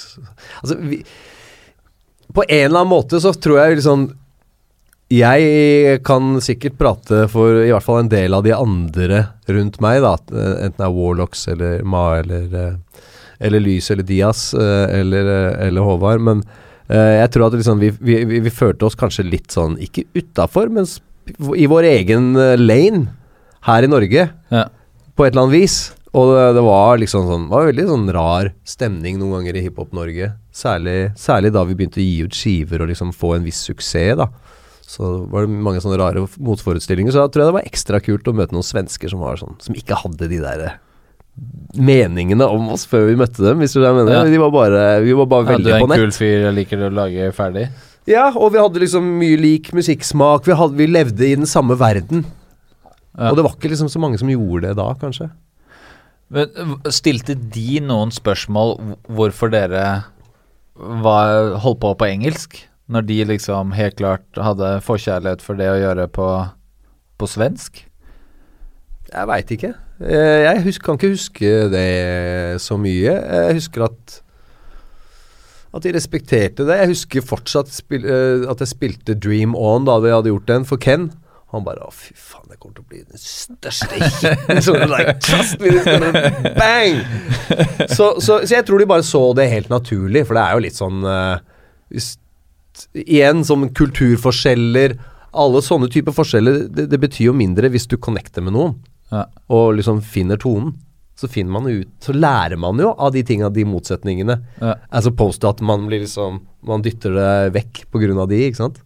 Så, så jeg bare følte at det, det, det var bare en sånn nat supernaturlig prosess. Jævlig bra på alle Men jeg tenker jo også det å gjøre en låt som heter 'Crossing Borders', og det coveret med liksom alle Norge og Sverige representert i seggebukser og hettegensere på coveret, mm -hmm. er jo veldig sånn voldsom Jeg tenker jeg som tenåring som da fikk kjøpte den CD-singelen, ble jo veldig sånn Nå nå skjer det. Norge, Sverige Det var veldig en sånn feeling, da. Ja, ja. Det er hiphop-måten å si det på. Si og gjøre det på. Selvfølgelig. Altså, i det Altså, etter uh, 99, som det sikkert var, så da var jo den Crossing Borders allerede blitt en klisjé, hvis du skjønner. Ja. det, det er, men det er jo en klisjé nå, av Ja. en grunn. Skjønner Ja. Fordi det var jo faktisk en greie, så for oss så var det jo veldig naturlig å bare kalle det Vi rapper om det. Det er det vi gjør nå. Det er det vi driver med nå. Vi akkurat fant noen kompiser across the borders. Vi lager en låt om det. Ja, og, og, og som vi snakket litt om i starten av uh, podkasten, så akkurat her så var, var jo du representert på og Diaz representert på noen av de største skivene i svensk rap. Eh, og her kjentes det ut som det var et uh, veldig momentum da, for Mm. dere å liksom innta ikke bare debutskiva di, men mye av altså Dias som rapper, Ja. og mye av resten av klikken. Mm. Det kjentes ut som det var et vindu her hvor man kunne løpe over grensa. Mm. Var veldig hardt å spørre hvorfor skjedde det ikke, men er Nei, altså jeg tror vi løp litt over grensa på et eller annet vis. Uh, det som Det som skjedde med TP på slutten av 90-tallet, altså, og akkurat rundt sånn 2000-skiftet der, det var at uh, vi, vi hadde hatt en veldig sånn spesiell posisjon i Hiphop-Norge i, i, i, noen år. Uh, og så Og blitt veldig eksponert og hatt bra med suksesser osv. Og så på et eller annet vis så kom det en eller annen slags nedtur snikende etter det, med prosjekter som ikke funka, eh, oppmerksomhet som ikke var så stor som det man hadde håpa, kanskje. Eh, folk som ikke forsto musikken. Eh, og, og etter det så var vi liksom Kanskje mista litt interesse for den store liksom business takeover type shit, men fikk der, liksom større interesse av å bare lage bedre musikk på et eller annet vis, eller mer eh, musikk som trengtes i verden, er omfanget nå, men Men var den Det ble en annen fokus. Var den norskspråklige bølgen også en faktor der? At Jo, akkurat jo, da så var det det som man skulle høre på, det var det som var hot, da? Ja, det var jo en tendens da at liksom eh, eh, Vi merka det kanskje mest fra media, egentlig. At Ja. de, de var på utkikk etter en ny Eller en norsk Petter. Og, og, selvfølgelig plateselskaper rundt Mm. omkring som, som så at det liksom Det her Det her, uff, det, altså, det, det her skal vi ha hit! Ja. så den norske Petter, den, den, den eh, tok jo en stund før det skjedde, men eh, det er kanskje Carpe Diem. Men, men, eh, men så, så, så da blei det jo ikke så interessant med alt annet. Uansett, liksom, Vi fikk jo mer oppmerksomhet fra The Source enn det vi fikk av VG i 2000, tidlig 2000-tall. Men ble det, var det noen form ble, man, ble dere litt sånn bitre på Ja. da? Ja, det tror jeg.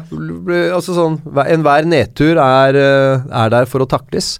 Og den eh, Altså, Nå skal jeg ikke prate for de andre, men min, min eh, opplevelse av den tida der er at jeg var skuff, sku, litt sånn skuffa og, og la altfor mye fokus på på måte ting som var negativt ved dit jeg var kommet, på en måte. Eller det Og jeg følte at eh, liksom for å komme videre så var det, var det jævlig vanskelig, for man ble liksom møtt med holdninger som at om man kanskje var liksom følt, Folk kanskje følte at vi var ferdige, rett og slett.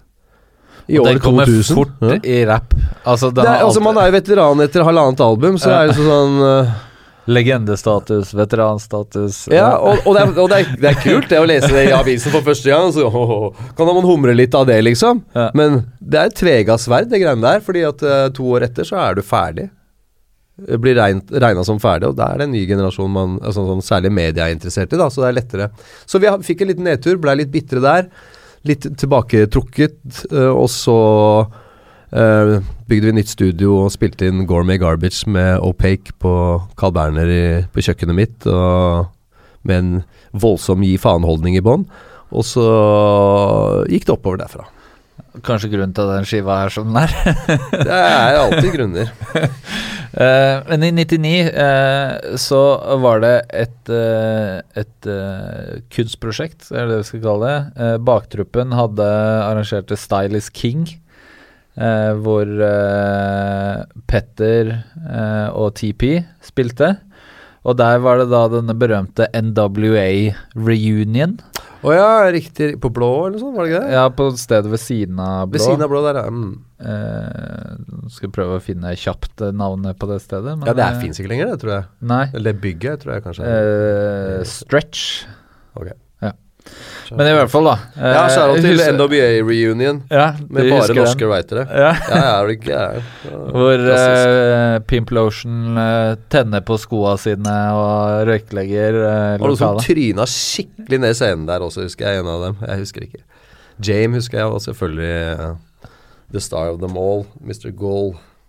Men det også er jo sånn på en måte sånn eh, Dette er veldig sidetrack i forhold til Men denne podkasten er jo nå preget av det. Men eh, i forhold til sidetrack er at jeg har spist nesten fire vafler nå.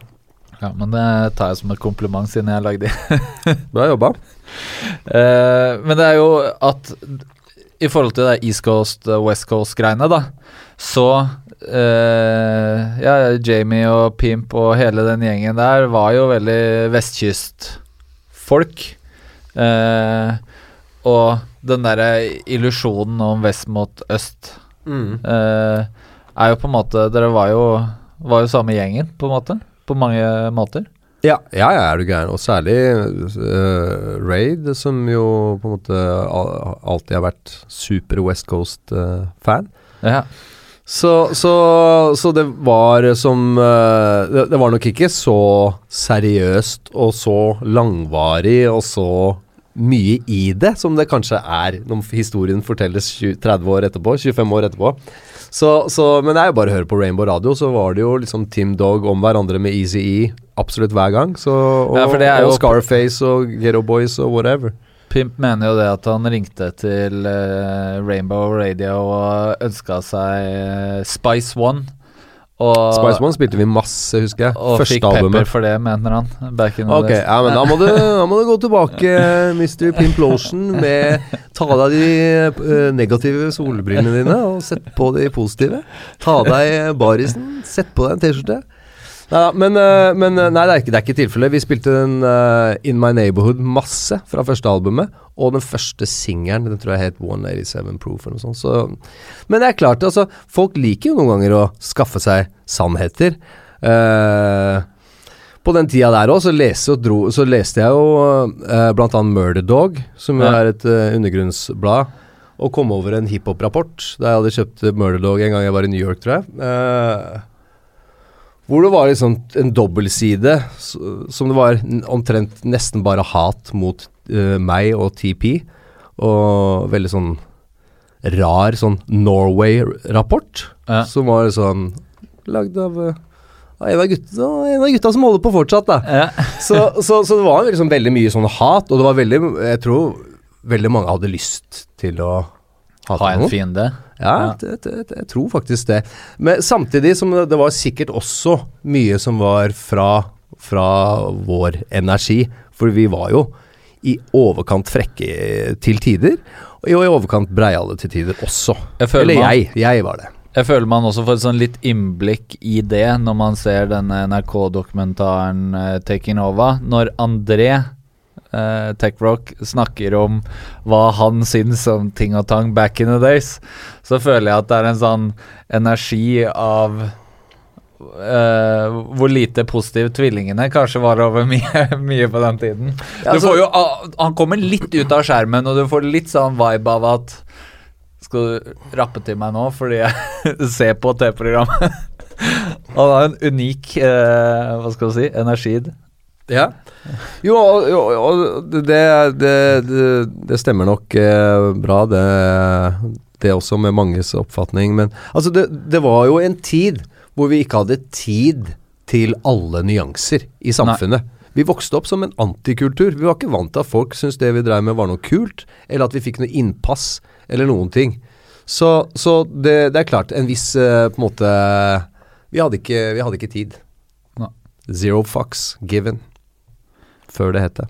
Eh, men eh, før vi gyver løs på viktigste skiva for meg noensinne, så eh, Du jobba jo både med Ken og Petter på denne tiden.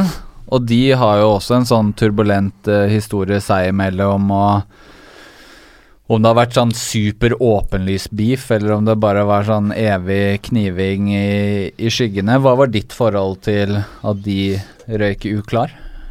Uh, ja, altså De skivene du nevner nå, Bananrepublikken og, og liksom andre Ken-skiva, det var jo en tid hvor de ikke hadde noe særlig problem med hverandre, så vidt jeg kunne registrere. Så, så det tok vel litt tid eh, før det Før, den, før det eh, måte ble komplisert, det forholdet der. Ja. Uh, og et, et eller annet tidspunkt så registrerte jeg jo det, uten at jeg har liksom vært veldig liksom Hva skal jeg si involvert i det. Det var jo liksom en greie mellom to personer. Eh, og det var noen liksom Jeg vet ikke om jeg skal kalle det personlig eller business eller hva, men alt er alt. skjønner du? Så, så, så, så det var jo noen, noen ting her og der, men jeg følte ikke at det var vanskelig for meg å gjøre, gjøre Du måtte ikke ta noen form for side? Nei. Jeg har ikke blitt bedt om det. Jeg hadde jo, og har jo, mye mer kontakt med Ken enn Petter, sånn sett. Men jeg har hatt så lite kontakt med Petter de siste åra at det har, det har ikke vært en issue, på en måte, hvis du skjønner hva jeg mener. Altså, sånn. Jeg uh, snakket så vidt med Petter også i forhold til den podcasten her, men han driver jo driver løper sånn triatloner og sånn, så han var, ja, han var midt i oppkjøring, triatlonoppkjøring, wow. så han hadde ikke så tid til å sitte og mimre med meg, men uh, shout-out til han for å, for å løpe triatlon. Lykke til med triatlon der. Wow. Uh, I 2000 så kom jo da Scandinavia. Ta med, dette er jo for meg et sånt uh, religiøst uh, album. Jeg husker når jeg uh, Det her er jo Den skiva jeg har her, er jo faktisk ikke den jeg kjøpte første gang heller, fordi den er slitt ut. Den originalen, så jeg måtte Nei. kjøpe skiva på nytt igjen. Eh, og den her for meg var sånn der Jeg husker vi satt og til og med på skolen, på de tagsa til alle gutta bak, så satt vi sånn i timen og apa etter tagsene til folk og, og Men også den derre skandinaviske viben, da. Den derre at eh, jeg, til tross for at jeg er født i 85, så, så har jo jeg også vokst opp med et veldig sånn eh, Hvorfor hører du på rap? Hva, rap er bare tull. Den derre Mhm. Veldig sånn lignende sånn, da. Og hadde et veldig sånn eierskapsforhold til rap, og forsvarte rap utrolig mye i oppveksten. Og, Mm. og var ganske, hva skal man si, sint på samfunnet som ikke forsto den musikken jeg elsket. Ja. Uh, og på, uh, rundt uh, denne tiden her, da, så kom jo også Dr. Dre med sin Chronic-skive, som gjorde at plutselig hele Norge var verdensmestere i rap, Mm. og skulle fortelle oss som hadde hørt på det lenge, om den musikken. Og plutselig var sånn De hørte på Prodigy i fjor, Mm. og nå så skulle de sitte og skole i, i liksom rapphistorie. Uh, så jeg hadde veldig behov for å finne en annen motkultur. Mhm. Og da kom liksom denne skiva her sånn samtidig, da, hvor jeg liksom Mm. embracet Å, norsk, svensk og dansk, det liker ikke dere. Det kan jeg høre Jeg på. da kan jeg bare krangle. Da kan, da kan jeg hate på amerikansk rap, og så kan jeg tviholde på dette, da. Men det er veldig sånn Hvordan kom den eh, eh, prosessen med den skiva til? Det er et godt spørsmål, og som de fleste andre skiver jeg har gjort, så kom det veldig naturlig. Det var liksom ikke noe fiksfakseri med det. Altså, Det kom jo som en naturlig konsekvens egentlig av Crossing Borders, eh, det Petter gjorde også, og Clemens, Elasten, denne Finland liksom. Ma Mange sånne nøkkelpersoner gjorde. Begynte jo på den tida der å gjøre type samarbeider. Ja, fordi på uh, Bananrepublikken så er det jo ganske mye innslag fra Clemens og Chess Boogie og Ikke sant? Og det var ja. midt i den tida der. Så, det, så vi hadde liksom en bra utvikling på Og vi følte at vi liksom gikk samme vei, på en måte, og, og blei uh, supporta av hverandre og fikk masse utbytte av det. og og, og de samarbeidene også på en måte utvida den musikalske horisonten på en annen måte. Eh, så, så det var helt sånn naturlig å, å, å prøve å ta det til et sånn next level og samle Skandinavia og gjøre et poeng ut av det. En eller annen amerikaner åh, Hvem kan det ha vært, da? Jeg tror det var bekjent av en bekjent, åh, siden jeg ikke husker hvem det er, det som kom med liksom Har vært i, i Oslo mye. Ja. Og kom med det Scandinavia-uttrykket. Så det hadde ligget der en del år. Så plutselig tok vi tak i det og så tenkte ok, shit, vi lager Scandinavia. Interessant volum 1. at en amerikaner henger med dere og så kommer på uttrykket Scandinavia. Ja, hans måte å beskrive Skandinavia på. Han syntes det var så crazy her med alle crazy vikinggods. Men det som er unikt med den skiva her, da, i forhold til hvordan man ville ha gjort en sånn skive i 2018, kanskje, er jo det at det her er jo Det er jo mye av de låtene her som er samla inn, som kommer fra forskjellige prosjekter eller forskjellige andre hold. Men det er jo en del låter her, og da spesielt Scandinavia-låta, Mm. som er faktisk Dere samlet alle utøverne, da, for å, for å recorde. Og det også var jo på en tid hvor det kosta litt, og var ikke det var ikke Norwegian Det var ikke ungdomsbillett på Norwegian, og, og det var litt andre midler og ressurser, da, så det var jo en satsing. Ja, ja, absolutt. Absolutt. Det, det her øh, Og spilte inn et stort studio Jeg hadde ikke mitt eget studio på den tida, men shout til David Eriksen, som øh, stilte sitt Studio 1 til disposisjon øh, ved Akerselva der. øh, og shout Virgin, som var med og orga og fikk alle artistene over, øh, flydd over og på riktig hotell og sånn og sånn. Så øh, det var noen fantastiske dager vi hadde der. Jeg husker ikke hvor mange dager vi brukte på de låtene. Mm, Men eh, vi miksa jo også, også der. Tipper kanskje en ukes tid eller noe sånt. Og det, kanskje tre av de dagene så var det Ken, Ayo, ADL, Clemens, alle de norske elastene. Altså det var en bra bunke mennesker, da. Og folk fra Virgin og plateselskapet, pressefolk. Det, det føltes ut som et stort prosjekt da vi spilte inn det her. Og det var folk som filma. Nå er jo nå er jo det veldig vanlig, men på den tida der så var det litt sånn vet, Jeg hadde en egen filmer, og vi skulle lage video ut av låta, og vi visste at vi Vi var ganske sikre på at vi kom til å være på Hit Awards på høsten. Vi hadde liksom en, en bra plan da, Ja. bak det. Så det føltes som noe veldig viktig og riktig å gjøre på den tida der. Men eh, de jeg har snakket med og, i denne podcasten, og det er jo sånn Jester og Jodski og flere som var med der, da. Uh, og da har jeg fått sånn inntrykk at for Det var størst for nordmennene, på en eller annen måte. At svenskene og danskene kanskje var litt mer sånn business as usual. De tok det som at vi skal der, spille inn, og så skal vi hit awards. Det er en spillejobb til. Mens uh, ja, hvert fall Jester var sånn Herregud, dette er jo helt uh, Herregud, for en ære, og dette er jo største øyeblikk i min karriere. Og, mens de var kanskje litt mer sånn Jo, jo, men altså, de var nok Eller vi var nok kanskje blase, bl mer blaserte enn det Jester var på den Eh, tida, da. ja. Så, og hadde på en måte vært på TV en del, og hadde på en måte Vi så på det mer som noe vi skulle gjøre, en del av, av jobben, på en måte. Ja. Så, så det var ikke Men det betyr jo ikke at vi ikke brød oss om det. Og sammen med danskene, og vi fikk jo liksom Hva skal jeg si tror vi fikk en hiphop-pris i Danmark også, for skiva for øvrig. Men, uh, så den ble jo satt pris på overalt. Men, men uh, det, det tror jeg bare Folk var på forskjellige steder i eh, karrieren sin. Danish DJ Awards, var det det? Ja, eller Danish Hip Hop Awards?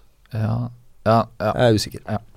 Der var også Tungtvann eh, nominert, så dere vant over Tungtvann med Å ja, Scandinavia. Så Ja. Jørgen vant teknisk sett. eh. Han vant uansett. He's a winner. Men, men, eh, og det, men det her også er jo en sånn eh, Noe av det mest slitsomme i verden er jo å samle masse rappere om det er på turné eller lage låt eller skive, kan jo være en ganske voldsom affære, da. Mhm. Og når man ser på denne listen over mennesker, så er det jo en del karakterer her som trenger litt uh, elbow room. Og gikk det liksom helt knirkefritt å, ha alle disse Og i sin tenåring, altså sånn. Ja, det var, eh, det var eh, på den tida hvor mange av de var ganske aktive. Mye energi. Men uh, ja, jeg, jeg kan ikke komme på Jeg prøver å huske virkelig innstendig å huske om det var noe kriser der, men eh, det var ikke det. det må, altså sånn um, Ja, eksempel Ken og også kanskje, kanskje Ayo og, flere eh, på den tida der ble jo sett på som ganske ville um, villstyringer, for å si det sånn. Artister som var veldig Jeg tror sånn, de var mest egen De var veldig egenrådige Ja. Framfor alt. Men også noen ganger så ble, det gikk det jo armer og bein, på en måte, og gikk unna.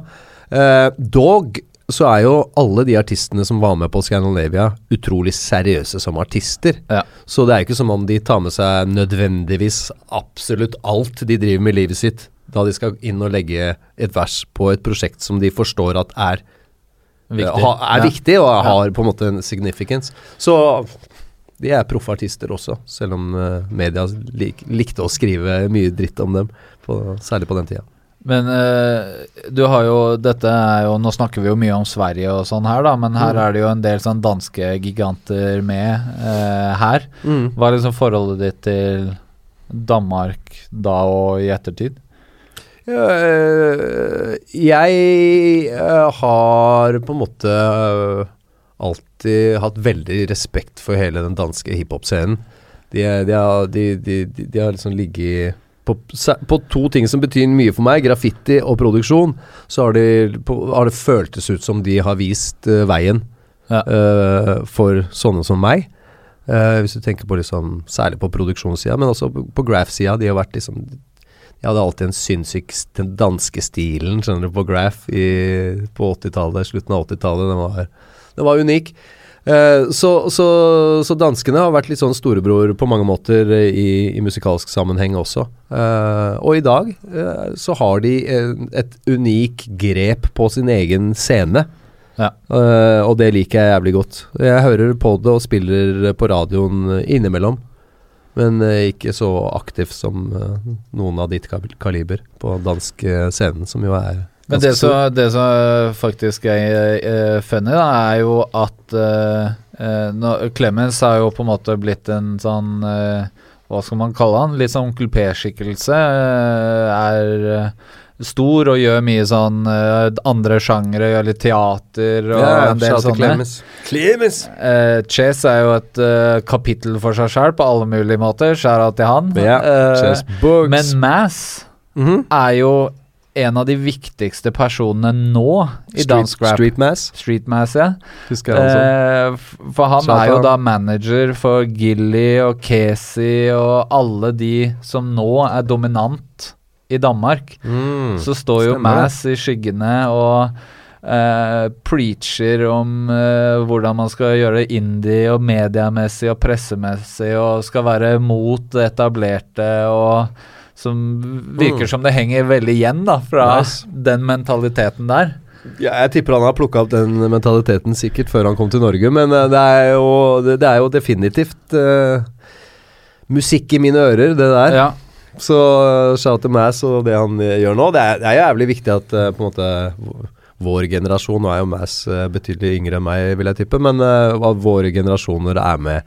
Det er veldig gøy å se, da. Sånn, sånn Girson eh, gjør i, i- Bergen, eller, eller Mass der, eller altså sånn. Eh, selv om ikke Girson heller er min generasjon, så er det liksom sånn når folk begynner å bli veteraner, og, og, og begynner å, og, men fortsatt holder på i kulissene. Det tror jeg er viktig for å liksom gi knowledge og tradisjoner videre. Men det tror jeg også er en veldig sånn eh, Ja, som du sier, veldig sånn De som er født på midten av 80-tallet, eh, er mange som har inntatt sånne posisjoner. At de har kjent sin besøkelsestid og kjent at oi, nå er ikke jeg det unge nye lenger. Kanskje jeg skal flytte min effort over Altså, du har Castro med alle kidsa i Groruddalen, og du har Mm, mm. Gishon i Bergen og Mass og Og Sverige har du Pato Po og Tenstad og alle disse har på en måte starta labels og signert folk og Mm, mm. dra waven videre. Um, Ja, shout til eh, Tenstad, Boss Castro. det er jo mange låter på denne skiva her å snakke om. Nå nevnte vi én av fem, som også står igjen som uh, norskspråklig classic. Mm. Og var også forut for sin tid uh, på mange måter. Mm. Uh, men uh, men en, en svensk gruppe som jeg har lyst til å hoppe innom, er Trippelett. Som har med på den skiva der. Eh, hva er forholdet ditt til den sagnomsuste svenske rappgruppa? Eh, ja, jeg har vel ikke så super mye forhold til dem egentlig, men jeg husker, jeg husker at de kom inn liksom på en wave av uh, uh, det, er lest, det er lettest å sammenligne med ting fra New York, liksom. Uh, Badboy-waven, Fabulous, liksom hele den musikalske greia der, da. Ja. Og stilmessig også. Og ja, de, de var nok et tegn på at Stockholm, når de virkelig går inn på ting som er aktuelt, waves liksom, Ja. så gjør de det ordentlig. For de gutta der, Og uironisk. de gjorde det uironisk og ordentlig. Så det, eh, det, det satte man jo pris på. Men jeg, jeg, jeg må innrømme at jeg ikke har hørt sånn kjempemye på det. Eh, den nye skiva di nå eh, Det er jo lett å tenke at det er en slags sånn Scandinavia volum 2 Eller at det Nei, virkelig ikke. Det er virkelig Nei. ikke det. Men det er i samme ånd. Ja. Men Scandinavia volum 1, det var en Det var liksom eh, Det hadde en større tanke. Og Det er Ja. derfor ikke jeg har produsert alle låtene heller. Så, som oftest når jeg gir ut album, så har jeg produsert de aller fleste låtene. Men der var, det, var jeg bevisst på at det her turte jeg ikke å gjøre alene, fordi jeg ville ikke at jeg ville ikke ha mitt navn for mye der. Fordi Nei. det tar litt vekk fra hele liksom Scandinavia, hva vi prøver å gjøre. ikke sant? Ja. Mens her så er det mer sånn tilf... Ikke tilfeldig, men det er sånn livet øh, her, er det, her, her var det eneste jeg skulle gjøre, var å dra til Stockholm. På tur i Stockholm Ja. og lage litt musikk. Ja. Det er det jeg har gjort. Så det var ikke liksom Vi satt ikke og plotta liksom Ok, han streamer så og så mye, vi må ha med han, og så der, og så henne, og så. Altså Det var ikke så mye sånn. Det var liksom de som ville hoppe på, hadde tid, var der. Vi prøvde liksom å bruke på en måte Ja, være instinktive i forhold, forhold til hvordan vi gjorde ting. Så dette her var liksom ble spilt inn under to langhelger, eller to, to strekk på tre-fire dager. Ja. Kommer inn, bor hos Ken, henger, han ringer rundt, jeg ringer noen jeg kjenner. Uh, Victor Ax hjelper litt til i Uppsala. For det er jo liksom en del Uppsala-artister også på dette Stockholm-albumet. Så, så, så det kom veldig instinktivt, veldig naturlig, veldig enkelt til. Uh, det var et slags sånn Men har du vært inne Eller det er jo egentlig Veit jeg på en måte svaret på, men det å gjøre en volum 2 Ja. Det Scandinavia volum 2 er Det er jo liksom en idé som Den heter jo volum 1 fordi at vi hadde lyst på at det skulle komme en volum 2 ganske kjapt etterpå. Det klarte vi ikke. Uh, Jf. alle TP sine release dates. Uh, så det er jo fortsatt ikke for seint. Men du har aldri begynt på en volum 2? Nei. Jeg har begynt å tenke på en volum to, og kommet med ideer og planer, eh, småplaner, men aldri fått satt den sammen eh, der. Så På tur i Stockholm er vel et album som eh, som kanskje inspirerer for min del, til kanskje man kan liksom dytte det videre. Ikke nødvendigvis at Ja, vi får se. Kanskje det blir en volum to i regi av noen en gang.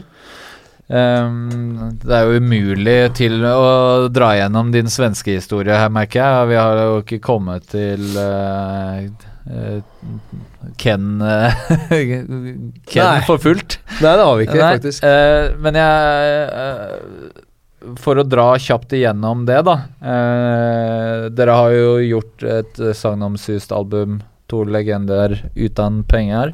Det er faktisk to legender Ja. uten penger. Ja, okay. Tror jeg. Ja. Tror jeg. Vi svorsk. s- svorsker til tittelen der. Eh, hva, hva gjorde at det liksom eh, ville gjøre en felles skive? Og jeg mener jo at det er jo noe av det beste dere har gjort begge to, og jeg, jeg satt og hørte på den skiva i går, og det er en skive hvor det virkelig er så mye bra låter at skippefingeren sjelden kicker inn, da. Det er nice.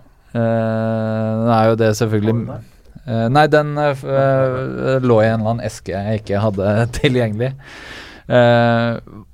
Ja, fortell litt om det prosjektet og den effekten det fikk. For der også var det jo på en måte et vindu hvor det lå til rette for at du kunne ha dundra inn i Sverige. Mm. Mm. Jeg, eh, jo, jo ehm, Ja, altså To legender uten penger var vel eh, mer sånn resultat av at Ken og jeg møttes eh, ved enhver anledning, egentlig, som vi hadde muligheter til å, å møtes, og spilte inn låter bare fordi vi hadde lyst til å lage musikk. eh, og satte jævlig pris på den prosessen. Så ved et eller annet tidspunkt så endte vi opp med et, en liten bunke låter. Så, og, og dette var låter som jeg ikke Som ofte ikke ga han låtene. Jeg er litt sånn eh, i enkelte kretser kjent for å ikke gi folk, artister, eh, sine egne låter før jeg syns det er på tide. Eh, og, og det var tilfellet her. Så det var liksom Han kom tilbake til uh, Oslo fra Stockholm etter kanskje et par måneder. Han var her ganske mye en, i, i mange år, egentlig. Bodde her og teknisk sett. Det gjorde han også uh, en periode. Så- Ufrivillig. ja, det var svenske polisens skyld. Men, men det er det alltid. Da, var, da hadde vi plutselig en liten bunke låter, og da tror jeg det kanskje det var Ken som kom med ideen. Måte, jeg skal ikke bare sette sammen et album, gjøre et album, gjøre noen låter til, og så har vi et album. på en måte. Da var vi allerede halvveis, da vi fikk ideen. Men det, visste dere hva dere satt på? Altså, så dere effekten? Vi visste bare at det var fete låter. At Ja. vi, vi, hver gang vi var i studio, så var det utrolig enkelt og uanstrengt å gjøre låter. Vi har, har, har og hadde en veldig bra Ja, en jævlig bra kjemi i studio, rett og slett. Så det var bare, det var Altså bare det. Beaten på BB-berettelsen er jo fortsatt Den gir meg jo goosebumps den dag i dag. Takk, det, takk for det. Holdt jeg på å si takk til Ken som fant den. Fordi det var egentlig en beat Den beaten er fra kanskje 97-98, rundt der. Eh, og eh, da vi skulle liksom uh, Ja, da vi hadde begynt å gjøre To legender uten penger og begynt å få ideen og sånn, så begynte å liksom lete mer aktivt etter beats og liksom var litt mer sånn målretta.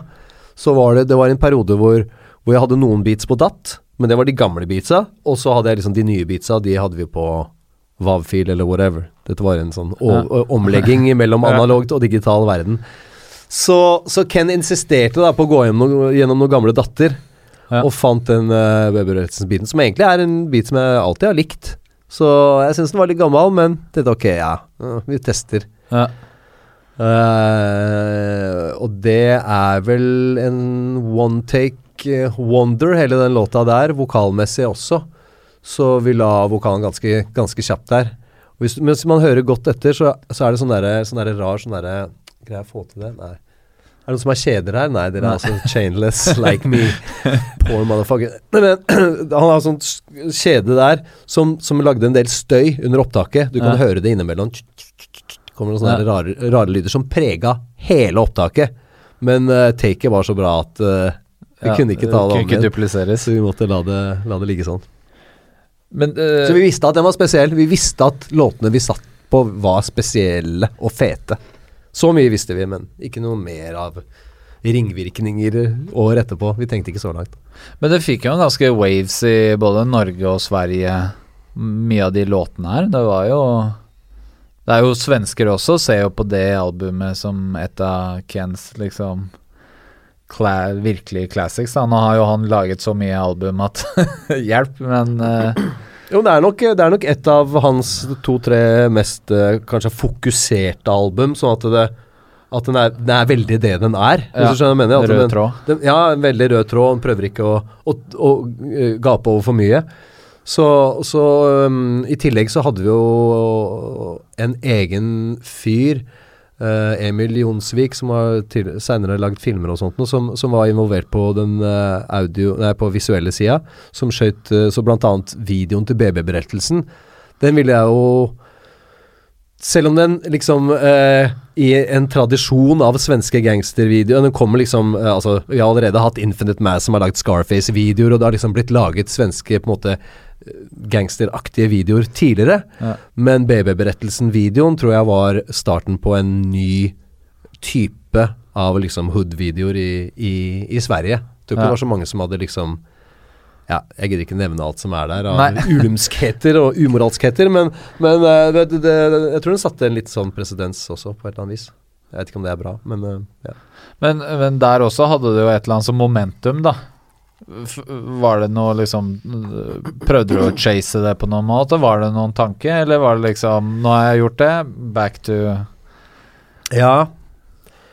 Det var, ikke noe, det var ikke noe jeg tok tak i og så at her var det mulighet. Her, Tommy, nå må du steppe opp. Her kan, du, her kan du gjøre ting. Her kan du få ekstra karriere eller tjene penger eller få posisjon eller Jeg, jeg var ikke i det moduset på den tida der. Nei. Eh, jeg var sank inn i musikken og, og var mer og mer liksom avsmak for eh, bransjepromodelen av det. Ja. For å være helt ærlig. Men eh, nå må vi wrap it up her, da. Men eh, på den nye skiva så har du jo med deg Khalifa, Danny M, Abidas, Rava, Chris og Fada og Kea. Ja. Som på en måte Når jeg ser med mine øyne ser på det der, så er det jo, bærer det jo preg av uh, at Victor Ax og Ken har vært med her. For det er jo Victor sin camp og Ken sin camp, til dels. Altså, det er jo umulig å jobbe nesten med en artist i Sverige Ja, er som er sant. fet, som ikke Victor Ax har jobba med. Så at Victor Ax han har jobba med alle, alle de fete Men sånn som Rava for eksempel er jo en av hans uh, artister og en av hans uh, uh, satsninger. Mm, mm. uh, Ja, og, definitivt. det er Viktor Victor som har spilt og, de Nei, siste, og de siste årene så er jo Dani og Abidas er jo synonymt. Altså lyden av Victor Ax, uh, navnet i starten av en banger, er Victor nesten Ax. Eh, Men også uh, Chris Ofada og Kea er jo da signert til, uh, til Ken. Ja, Kea er vel signert til Playground, men Ja, Ofada er ja, er, masse. ja, Eller var signert til Ken. Yep. Eh, og Khalifa, han har jo du faktisk eh, jobbet med tidligere. Absolutt.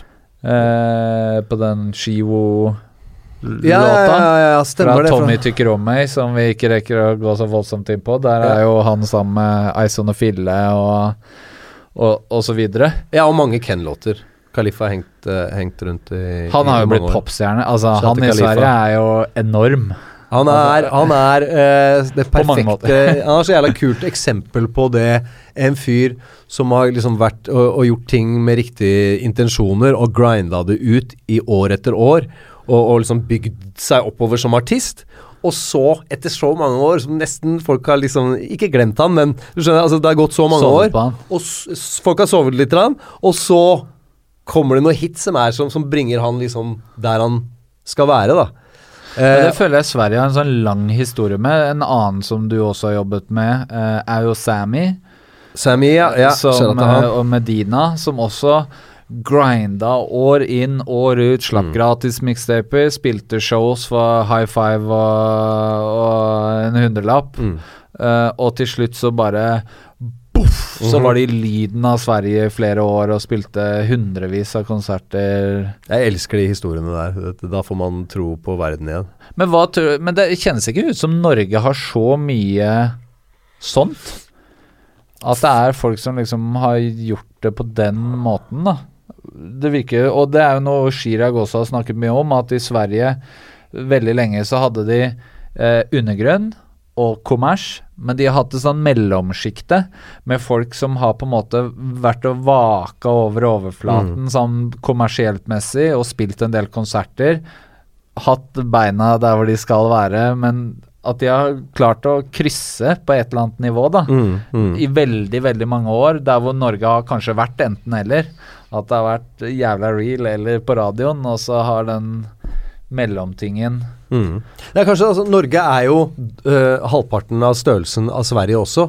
Så hvis man skal liksom på en måte holde seg sjøl i live, bare for å se det fra en sånn praktisk synspunkt, og du skal faktisk greie å motivere deg sjøl og holde deg sjøl i live og spise mat og sånne ting.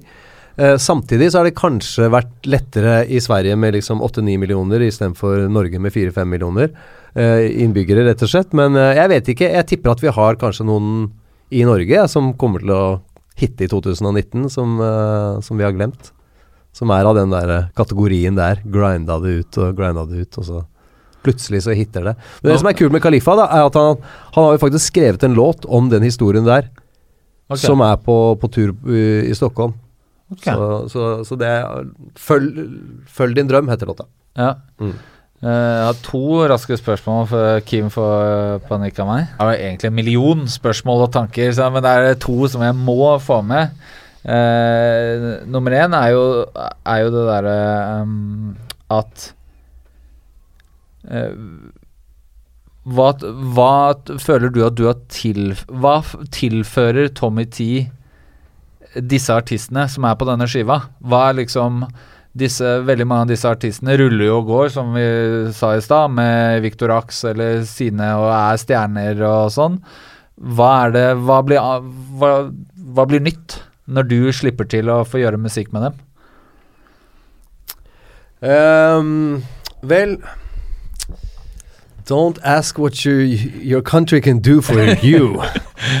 Nei da, men uh, altså det, det, Jeg ser vel her at det er først og fremst eh, disse artistene som tilfører meg noe, og takk for det. Men, eh, men selvfølgelig hver gang jeg er i studio, så det jeg kan love at jeg tilfører, det er mitt perspektiv.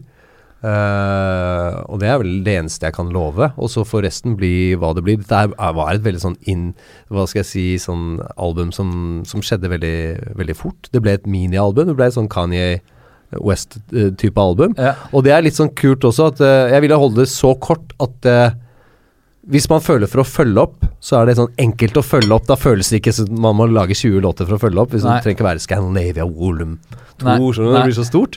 Så det er sånn, litt sånn enklere, litt mer sånn ned på jorda instinktivt. Så eh, jeg håper at jeg har gitt noen av artistene noen tanker uh, om noen ting. Men jeg kan ikke love noen ting. Ikke, det er ikke sånn kritisk sånn Nei, det, du må kutte ut med det, eller er ikke noe av de har Du får ikke lov å autotune her. eh, Nei, eh, jeg går ikke. Vi skal ha scratching på hunke. Ja, det var mye av det. Nei da, men eh, nei, eh, det, det Hva skal jeg si eh, eh, Jeg har jo sittet med alle låtene eh, Nei, med alle artistene i studio. Vi har tenkt eh, Noen tenker jo mer på forhånd enn andre. og videre, men, men jeg håper jeg har fått mitt take på det. Jeg føler at det har blitt et album som har en sånn ganske sånn på et eller annet vis positiv uh, vibe over seg, overall. Og en, kanskje en lysere vibe enn mine album ofte har en tendens til å være. Siste spørsmål, som jeg har lovet eh, Gisle å, å spørre. Å nei, det er sikkert noe jævlig slett.